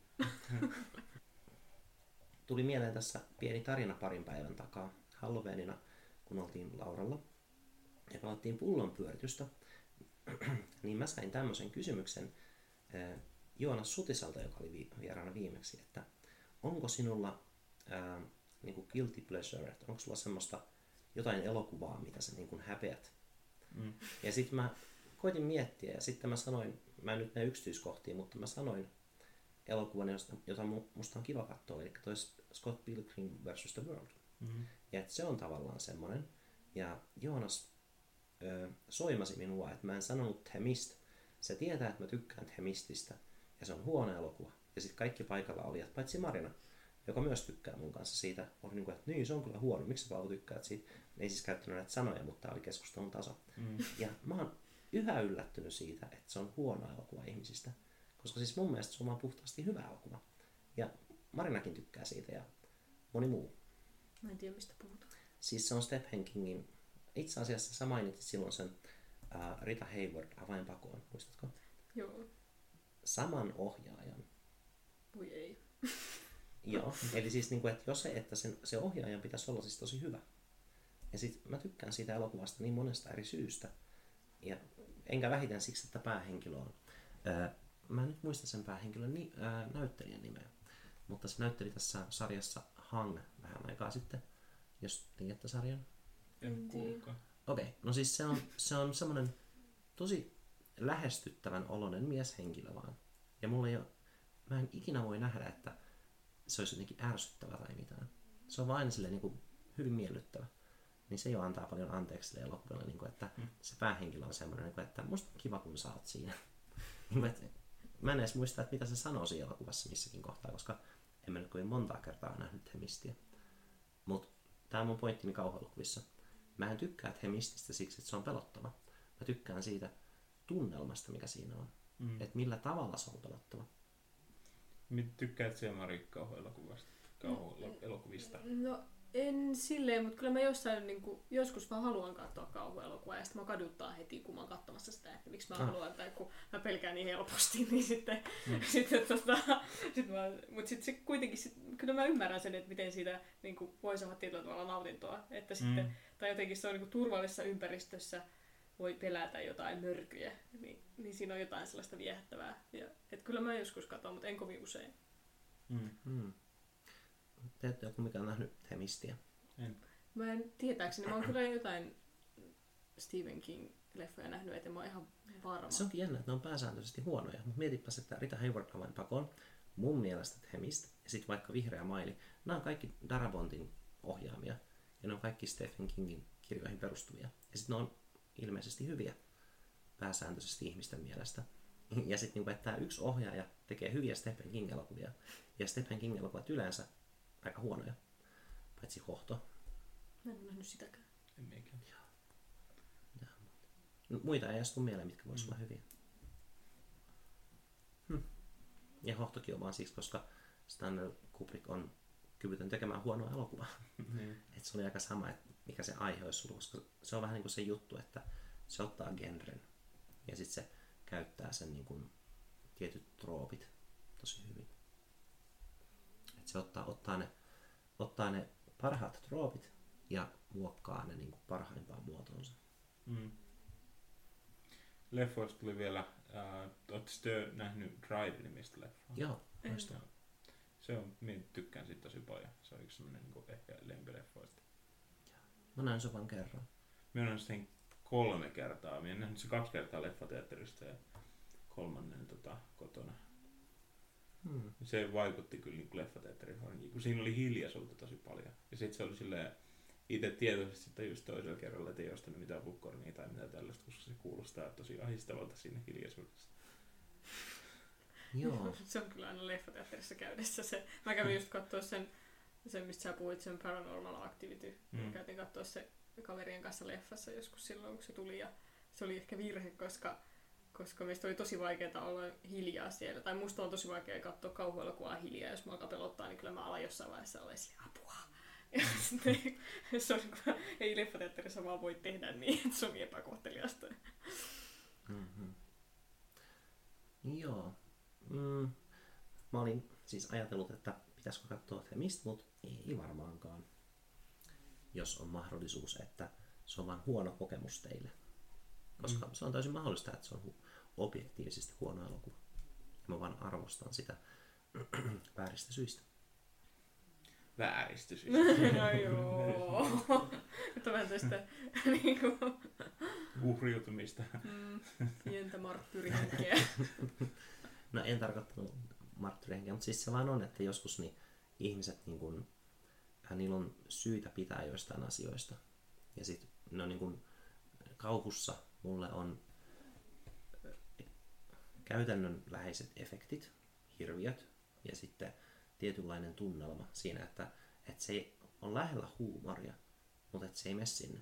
Ja sitten on tietenkin joitain huumoria, kuten niin kuin Evil Dead 2 vaikka, tai muita tämmöisiä, mitkä on niinku huumorikauhuja. Mutta että mun suosikkikauhu on sitä, että siinä on tiettyä niinku, mm, joku voisi sanoa vitsin melkein milloin tahansa siitä tilanteesta, missä ne on, mutta kukaan ei sano. Ja sitten tota, yleisön jäsen voi sanoa vitsin siitä tilanteesta, mutta sitten jos arvostaa sitä elokuvaa, niin ei välttämättä vitsaile siitä, vaan toteaa vaan, että hmm, tämä on just sopivasti sillä rajalla. Et koska mm. kauhunhan pitää olla jotenkin niin kuin älytöntä ja semmoista, koska kauhu on tuntematon on se, mikä luo kauhua. Mm. Ja sitten toinen, mikä on tuntematonta, on yllätykset. Ja yllätykset luo huumoria. Joten jotenkin nämä mm. kaksi asiaa sitten yhdistyy siihen silleen, että tuo juttu on tosi outo, mutta se ei ole hauska, vaan se on pelottava. Mm. Tästä tuli tosi hyvä, tota, tästä Paranormal Activitystä tuli mieleen yksi ää, minun kaveri, joka ää, tota, katsoi sitä, siis meidän porukassa katsoi sitä leffaa. Ja se on semmoinen hyvin niinku, ää, niinku tie, tie, niinku tieteen tavallaan semmoinen, että ajattelee asioita niinku tieteen kautta ja on hyvin semmoinen niinku opiskelee tai opiskeli kemiaa ja, ja tietää, niinku, on sellainen niinku, t- niinku tieteestä kiinnostunut tyyppi. Ja sitten se katsoi sitä leffaa ja sitten jossain vaiheessa, mä en muista tarkkaan mitä siinä, mikä, tapa, mikä siinä oli, mutta siinä oli kuitenkin siinä oli se huone ja sitten siinä oli se oviaukko. Ja siinä oli jossain vaiheessa siinä ovessa oli joku semmoinen, siitä ei päässyt ulos. Tai joku, joku semmoinen, että siinä niinku oli joku, että tavallaan joku, olisiko se nyt ollut, että, että niinku nähty poispäin siltä, tai joku sai jonkun sähköiskun tai jotain, kun me yritti mennä siitä läpi. tai jotain tällaista. Ja sitten se, äh, tämä mun kaveri vaan silleen niin kuin hyvin silleen siinä niin kuin hetken semmoisessa huumassa vaan sanoi, että se on selkeästi joku voima, tai joku, toi on, se, toi joku toi voimakenttä, voimakenttä ihan selkeästi. Hmm. Ja tavallaan just se semmoinen, niin kuin, semmoinen että se on niin, niin kuin tieteen, tieteestä kiinnostunut ihminen, mutta sitten kuitenkin siinä niin kuin semmoisessa het- hetkessä tavallaan pystyy eläytymään täysin siihen, että se on selkeästi joku voimakenttä, joka on siinä ovessa. Mm. Joka se on tavallaan sitä voi kuvata ihan se voimakenttä just oikea sana siihen, mutta Mm. tavallaan just se, että miten, voi, niinku, miten leffat voi irrottaa meidät semmoisesta niinku omasta persoonasta ja omasta todellisuudesta ja sitä ajattelee niinku just siihen leffan maailmaan tavallaan silleen, että se on, niinku, että on siinä ja joku voimakenttä voi olla ihan täysin niinku oikea juttu siinä Mm. leffassa. Joo, siis leffoissa logiikallahan ei ole mitään merkitystä ulkomaailman suhteen, mm. vaan tärkeintä on se, että sen leffan sisäinen logiikka on hyvä. Niin kuin vaikka ihmisen tah- tahrattomassa mielessä Yes. elokuvassa, joka juuri katsottiin, niin siis siinähän vaan hyväksyttiin täysin se, että muistoja voi pyyhkiä. Ja me hyväksytään se ja ei se, ei se, se tuntuu täysin realistiselta, koska se esitettiin siinä elokuvassa realistisesti. Mm. Silleen, että no, nämä tekee tätä. Mm. Ja sit, eh, ei siinä mitään. Ja siinä se päähenkilö kuitenkin, äh, siinähän se, niin kuin, sehän sanoi, että ei tämä voi olla oikein, tai ei, tätä ei, ole, ei voi olla niin kuin oikeasti, tämä ei voi tapahtua siinä alussa. Ja se tavallaan niin kuin myös äh, pei, peilasi sitä niin kuin katsojan semmoista niin kuin totuttelua tavallaan siihen maailmaan. Mm. Mm. Ja Niin, se on sen samassa asemassa, kun katsoja on siinä Niin, tilanteessa, niin. että se niin, kieltää sen, että ei tämä Sanoiko se missä vaiheessa toimistossa vai? Siinä vaiheessa varmaan, kun se sai tietää, se kaveri ojenti sen sille sen lapun, että Clementine on pyyhkinyt. Ni, niin, ja, niin ja sitten se, oliko se nyt Howard, joka, Howard, joka oli se tyyppi, joka... Niin se lääkäri. Tai, Niin. tai lääkäri, kuka professori, miksi sä, sä sanoit professoriksi sitä? Ähm, Niin. Rumpelstiltskin. Mutta kuitenkin sehän sitten sanoi, ää, kun se, mun mielestä se oli just siinä kohdassa sitten, kun se ää, Joel, oliko se nyt Joel, joo, se päähenkilö. Joe Parrish. Joo. Ää, se sanoi, että et ei tämä ei voi olla totta, mutta sitten se Howard sanoi jotain, että, että et, et me, et me ei voi niinku, että et todistusaineistoa on, mutta sitä ei voida luovuttaa, koska se on niinku, ää, mikä se nyt oikein sana sille, niinku, että se on, on ää, Yksityistä.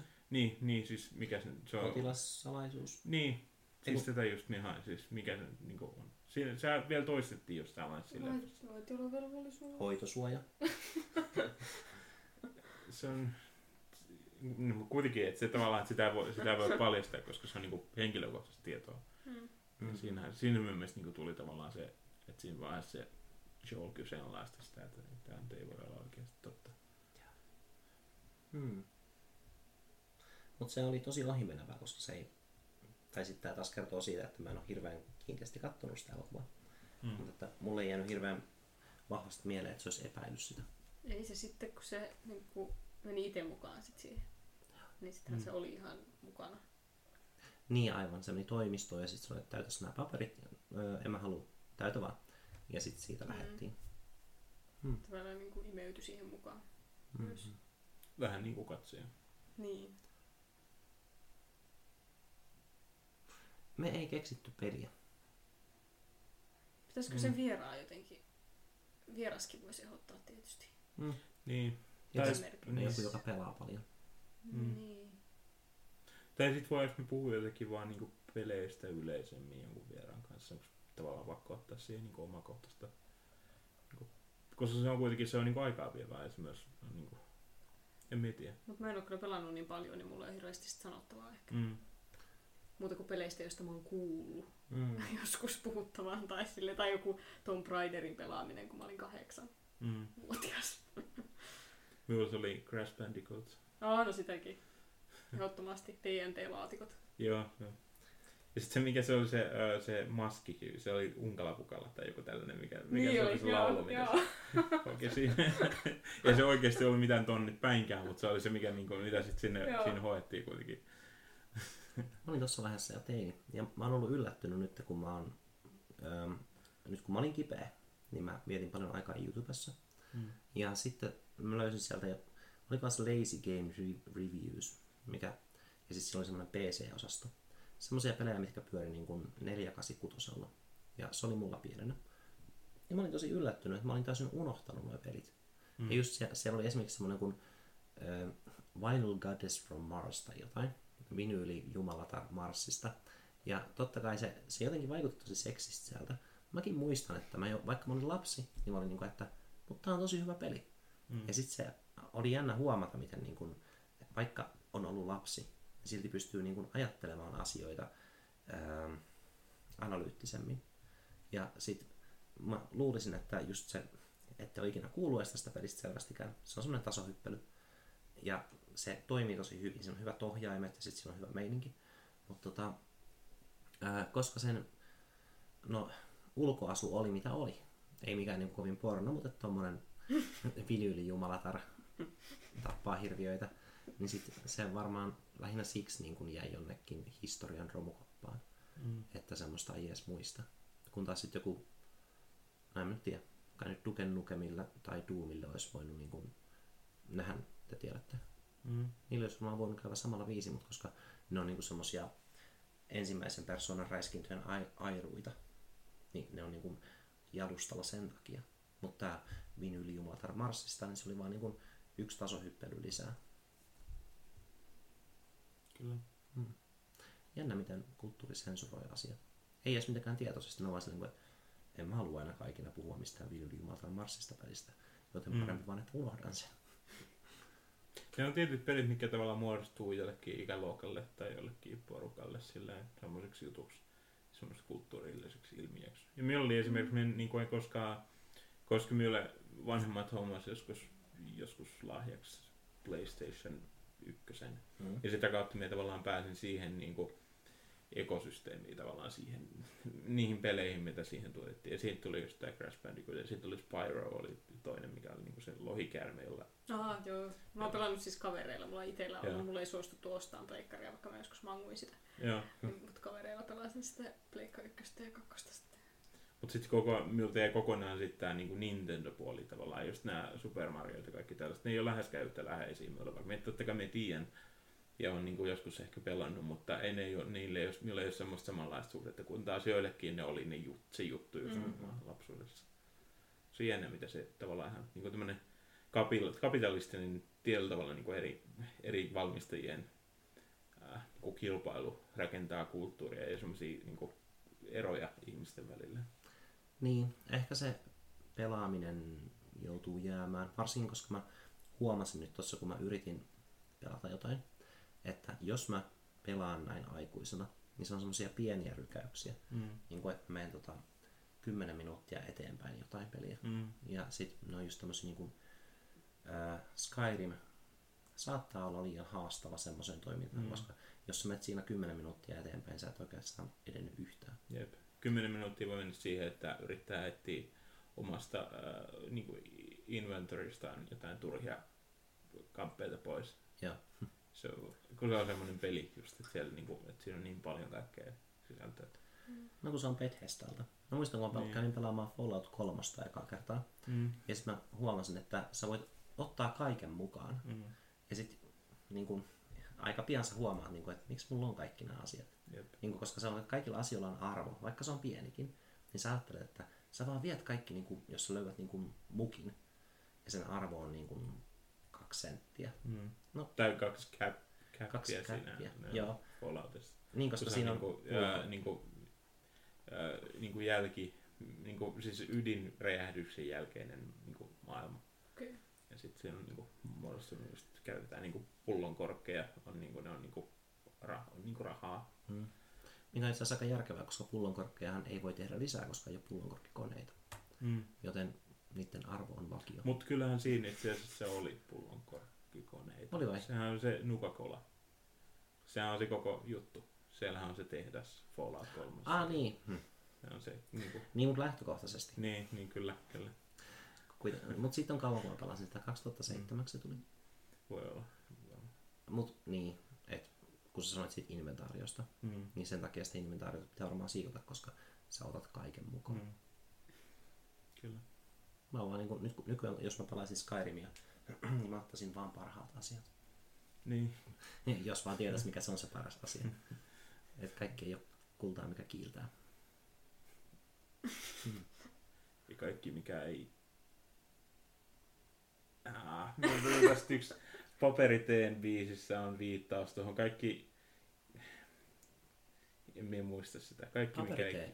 Paper, paper, tietää, siis Ei. räppäri, suomalainen räppäri. Mietin sit kandia siitä albumista. Oo, Ää, mutta sillä on yksi biisi, missä on kaikki, siis tää kaikki mikä ei kiillä on kultaa ja kaikki mikä ei, kaikki mikä ei viillä on turhaa on se toinen. Mikä, mä yritin, sen tuoda niinku luontevasti tuohon, mutta ei onnistu. ihan luontevasti. Kulttuuri viittaa, se ei onnistunut. Suomalaisesta räppäristä kandia. Opiskelit kirjallisuutta? Siis, siis, mitä? Opiskelit sä kirjallisuutta? Joo. Okei. siis, siis siitä albumista. Se on hyvin erilainen kuin mikä Suomi rap on. Mutta minä en halua siihen mennä hirveästi, koska minä en, en, en ole itsekään vielä ihan perillä siitä kaikesta. Mutta. Mä en ole kuunnellut räppiä muuta kuin The Streetsia ja Death Gripsia. Descriptia. Se on hyvä. se on yksi, joo, minä kuuntelen. The Money Story, ihan loistava albumi. Joo, se ihan omanlaisensa. Niin on. Hauska, tiedätkö Pitch Please biisin? Tiedän. Se on mainio, kun se on, se on niin hidastempoinen. Mm. Ja sitten siinä tulee se yksi kohta, missä se pudottelee riimejä tosi nopeasti. Mm. En, en pystyisi edes matkimaan. Ja Niin, se taas se. on hidastempoinen. Se on ihan niinku siis kaikki mitä tietää hiphopista siihen mennessä, niin se voi heittää periaatteessa niinku pois, niinku kun puhutaan Descriptista. Kyllä. Tää on siinä tiettyjä elementtejä, mutta kyllä se on niinku hyvin erilaista kuin mikään muu. Joo, siis mä jossain se vaiheessa... Mm. The Money Store on tosi hyvä. Se löytyy Spotifysta ja Mm. se voi linkata show notesiin ja tälleen. Jos pääsee kuuntelemaan. Tässä on just se, että mä ymmärsin, että ne ihmiset, ketkä muodosti Death Grips, ne ei ole kivoja ihmisiä. Joo, minä on samanlaisen kä- käsityksen. Itse asiassa tässä, niin kuin, minä puhuin tästä Joonas Sutisen kanssa, äh, olisiko se nyt ollut ennen vai jälkeen meidän äh, toka jakson, mutta kuitenkin tota, äh, Nine Inch Nailsin oli tarkoitus kie- tehdä kiertoa. Siinä oli vissiin Soundgarden oli myös mukana, mutta siellä oli tarkoitus tehdä kiertoa Death Gripsin kanssa. Mm. Mutta sitten Death Grips, äh, sehän niinku, se bändi rikkoutui jossain vaiheessa. Ja nyt on tullut, niiltähän on tullut taas uusi albumi. Mutta On vai? On. Ihan nyt just vai? Joo, siis tänä, tänä vuonna on tullut vissiin, niin kuin, sehän on se joku Jenny Death When, se on se, ja se koko juttu. Ja Joo, toi ei sano mitään. Joo, mutta ne on ehkä ne on vähän ne uudet albumit, niin minä on hirveästi, niin kuin, mutta minä tykkään siitä yhdestä albumista erittäin Ja paljon. siis No Love Deep Web, mikä oli se, mikä Mm. ne julkaisi vaan Niin. ilmaiseksi. Oliko se niin, että ne oli tehnyt sen ja sitten ne ei antanutkaan sitä niin kuin, tuotantoyhtiölleen, vaan ne vaan julkaisi sen netissä. Joo, siinä saattaa olla joku tällainen. Mä sanoin, että nää haistaa vittu. Ja nehän niin kuin, jotenkin ne tarkoituksellisesti lähtee ulos siitä koko diilistä. Hmm. Se on tämmönen juttu. Joo, kaikki toi vahvistaa sitä, että ne ei ole mukavia ihmisiä, Mm. Et koska Kyllä. niinku, niiden tavat hoitaa. Mutta Mm. mm. siis nimenomaan, että se ei, tavallaan se tekee siitä rapista parempaa, koska se on aggressiivista. Mm. Ja sitten on, on Se on mukava- primitiivistä. primitiivistä, joo. Ja on mukava tietää, että ihmiset, ketkä on tehnyt tota musiikkia, niin mä en välttämättä pitäisi niistä. Mm. Koska mä pidän sitä äänestä, mitä ne tuottaa, vähän niin kuin leijonan karjasut. Mm. Niin kuin, että hieno ääni, Mm. mutta se tarkoittaa, että mä pysyn kaukana. Niin, kyllä, kyllä. Mutta paperitee on taas ihan niin kuin hyvin erilaista ja se on huomattavasti. Mutta se on myös hyvin erilaista niin kuin verrattuna muuhun Suomi hiphopiin, mitä on ollut nyt tässä niin kuin Löytyykö se Spotifysta? löytyy, löytyy. Malarien pelko on se albumin nimi, se on esikoisalbumi. On se aikaisemmin se on ollut, ää, se on tehnyt, Hauerissa. joo, joo. Se on niin kuin siinä osasta kolmikkoa ja sit se on tehnyt myös EP, jolla on joku lati, latinalainen nimi, mikä on tosi pitkä. Kidin kanssa, Kid on sen toinen artistin nimi. Ja, tota, ja sitten se on myös vierailu jollain biiseillä. Mutta se on tuo Malarien pelko, mikä tuli ää, tämän vuoden toukokuussa vai huhtikuussa, tota, on se eka albumi. Ja siitä on, se on niinku, siitä on tullut semmoinen tietty akatemi, akatemiräppäristä sanotaan, mutta se ei vähän, se ole niin paljon mihin voisi mennä, mutta kuitenkin se on, kannattaa kuunnella, jos tuntuu, varsinkin jos tuntuu, että ei ole koskaan niinku, äh, hip-hop ei ole tuntunut niin omalta jutulta. Mm. Koska ei se myöskään tuntunut, niin varsinkin Suomi hip-hop, ennen kuin me kuulin Valeren pelan. No, miten hip-hop ja rap eroaa toisistaan? Se on ehkä, sekin on vähän vaikea. Minä olen ainakin käsittänyt niin, että hip-hop on enemmän se kulttuuri ja rap on enemmän se niin musiikkijuttu. Mutta Okei. kuitenkin nyt toisaalta mie, niin kuin ainakin monet käyttää niitä niin kuin, niin kuin synonyymejä, synonyymeinä, mikä sitten ei välttämättä ole oikein. Mutta Mä odotan, että koska sä teet kandia tämmöisestä, niin sulta voi kysyä rapista. ei, ei, ei, kun tämä on just se hassu juttu siinä mielessä, että, että minä en ole niin kuin perehtynyt suomi-räppiin hirveän paljon, koska se niin kuin vasta tänä keväänä pääsin silleen kunnolla siihen niin kuin sisälle. Hmm. Se on.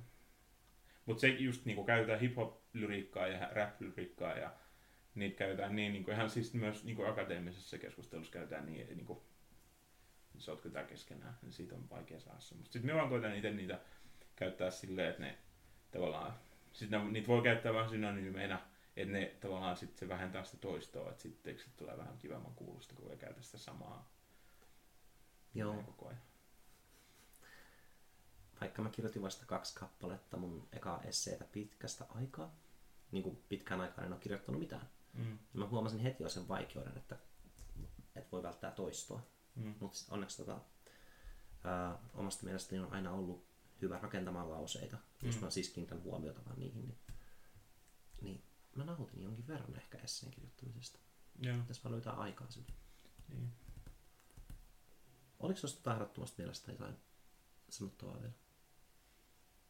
Siis mie, äh, jos me otetaan tässä semmoiset loppukommentit Pikaselta.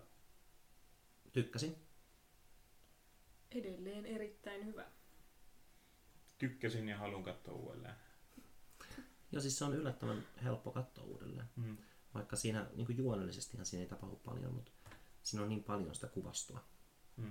mitä on miellyttävä käydä uudelleen läpi. Ja seuraava, jaksos, seuraava jakson sisällöstä ei vielä tiedetä Ei. mitään. Se jää mysteeriksi. Ja, Mutta kuitenkin toivottavasti ensi, niin kuin, ensi, sunnun, ensi viikon sunnuntaina tulisi, että se olisi niin kuin, päästäisiin taas tähän niin kuin, rytmin mukaan. mm, rytmiin, joka on kaikille hyvin tärkeä, ainakin tekijöille itselleen, koska niin, kyllä. tuntuu kurjalta, kun roikottaa jaksoa. Niin, niin tuntuu. Niin. Ja muutenkin me tykkään tästä projektista niin paljon, että me kyllä haluan niin kuin, nauhoittaa näitä jaksoja. Mm-hmm. Okei. Okay. Hyvä. Moikka! Moro! Moi.